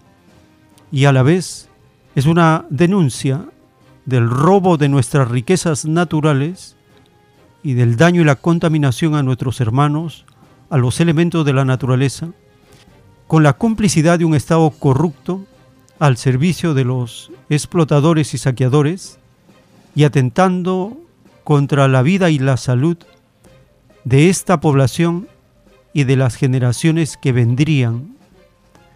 A ese nivel de drama y tragedia conduce el capitalismo a los pueblos de la tierra.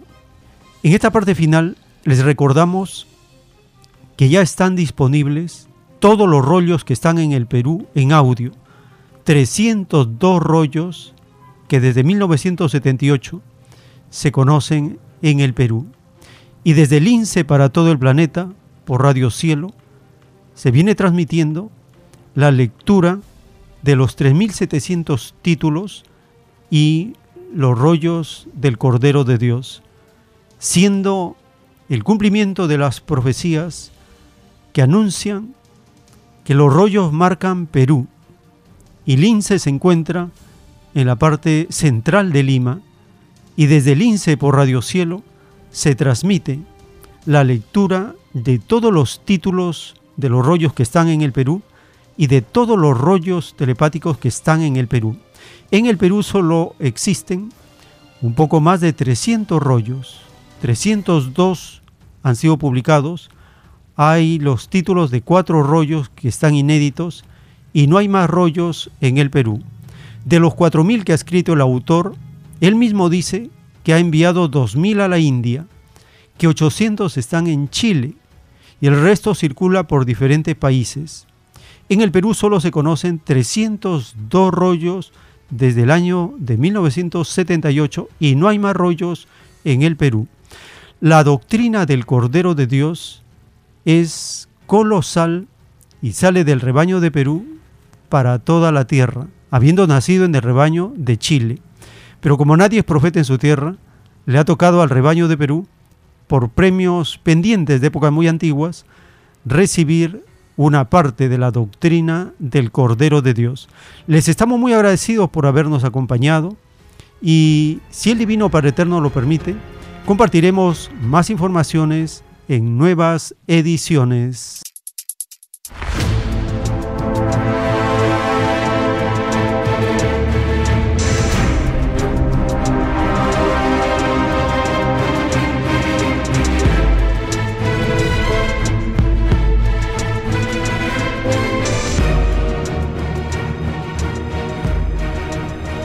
Porque la vida en desarrollo no se detiene en ningún instante.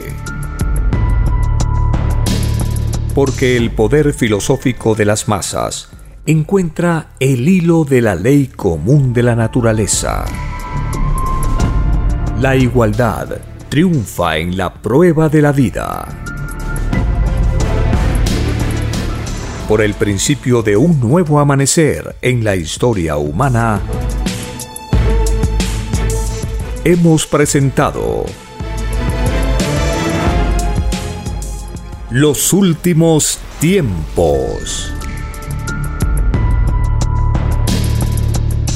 Para ver el reino de Dios, para vivir el nuevo estado de cosas del nuevo mundo.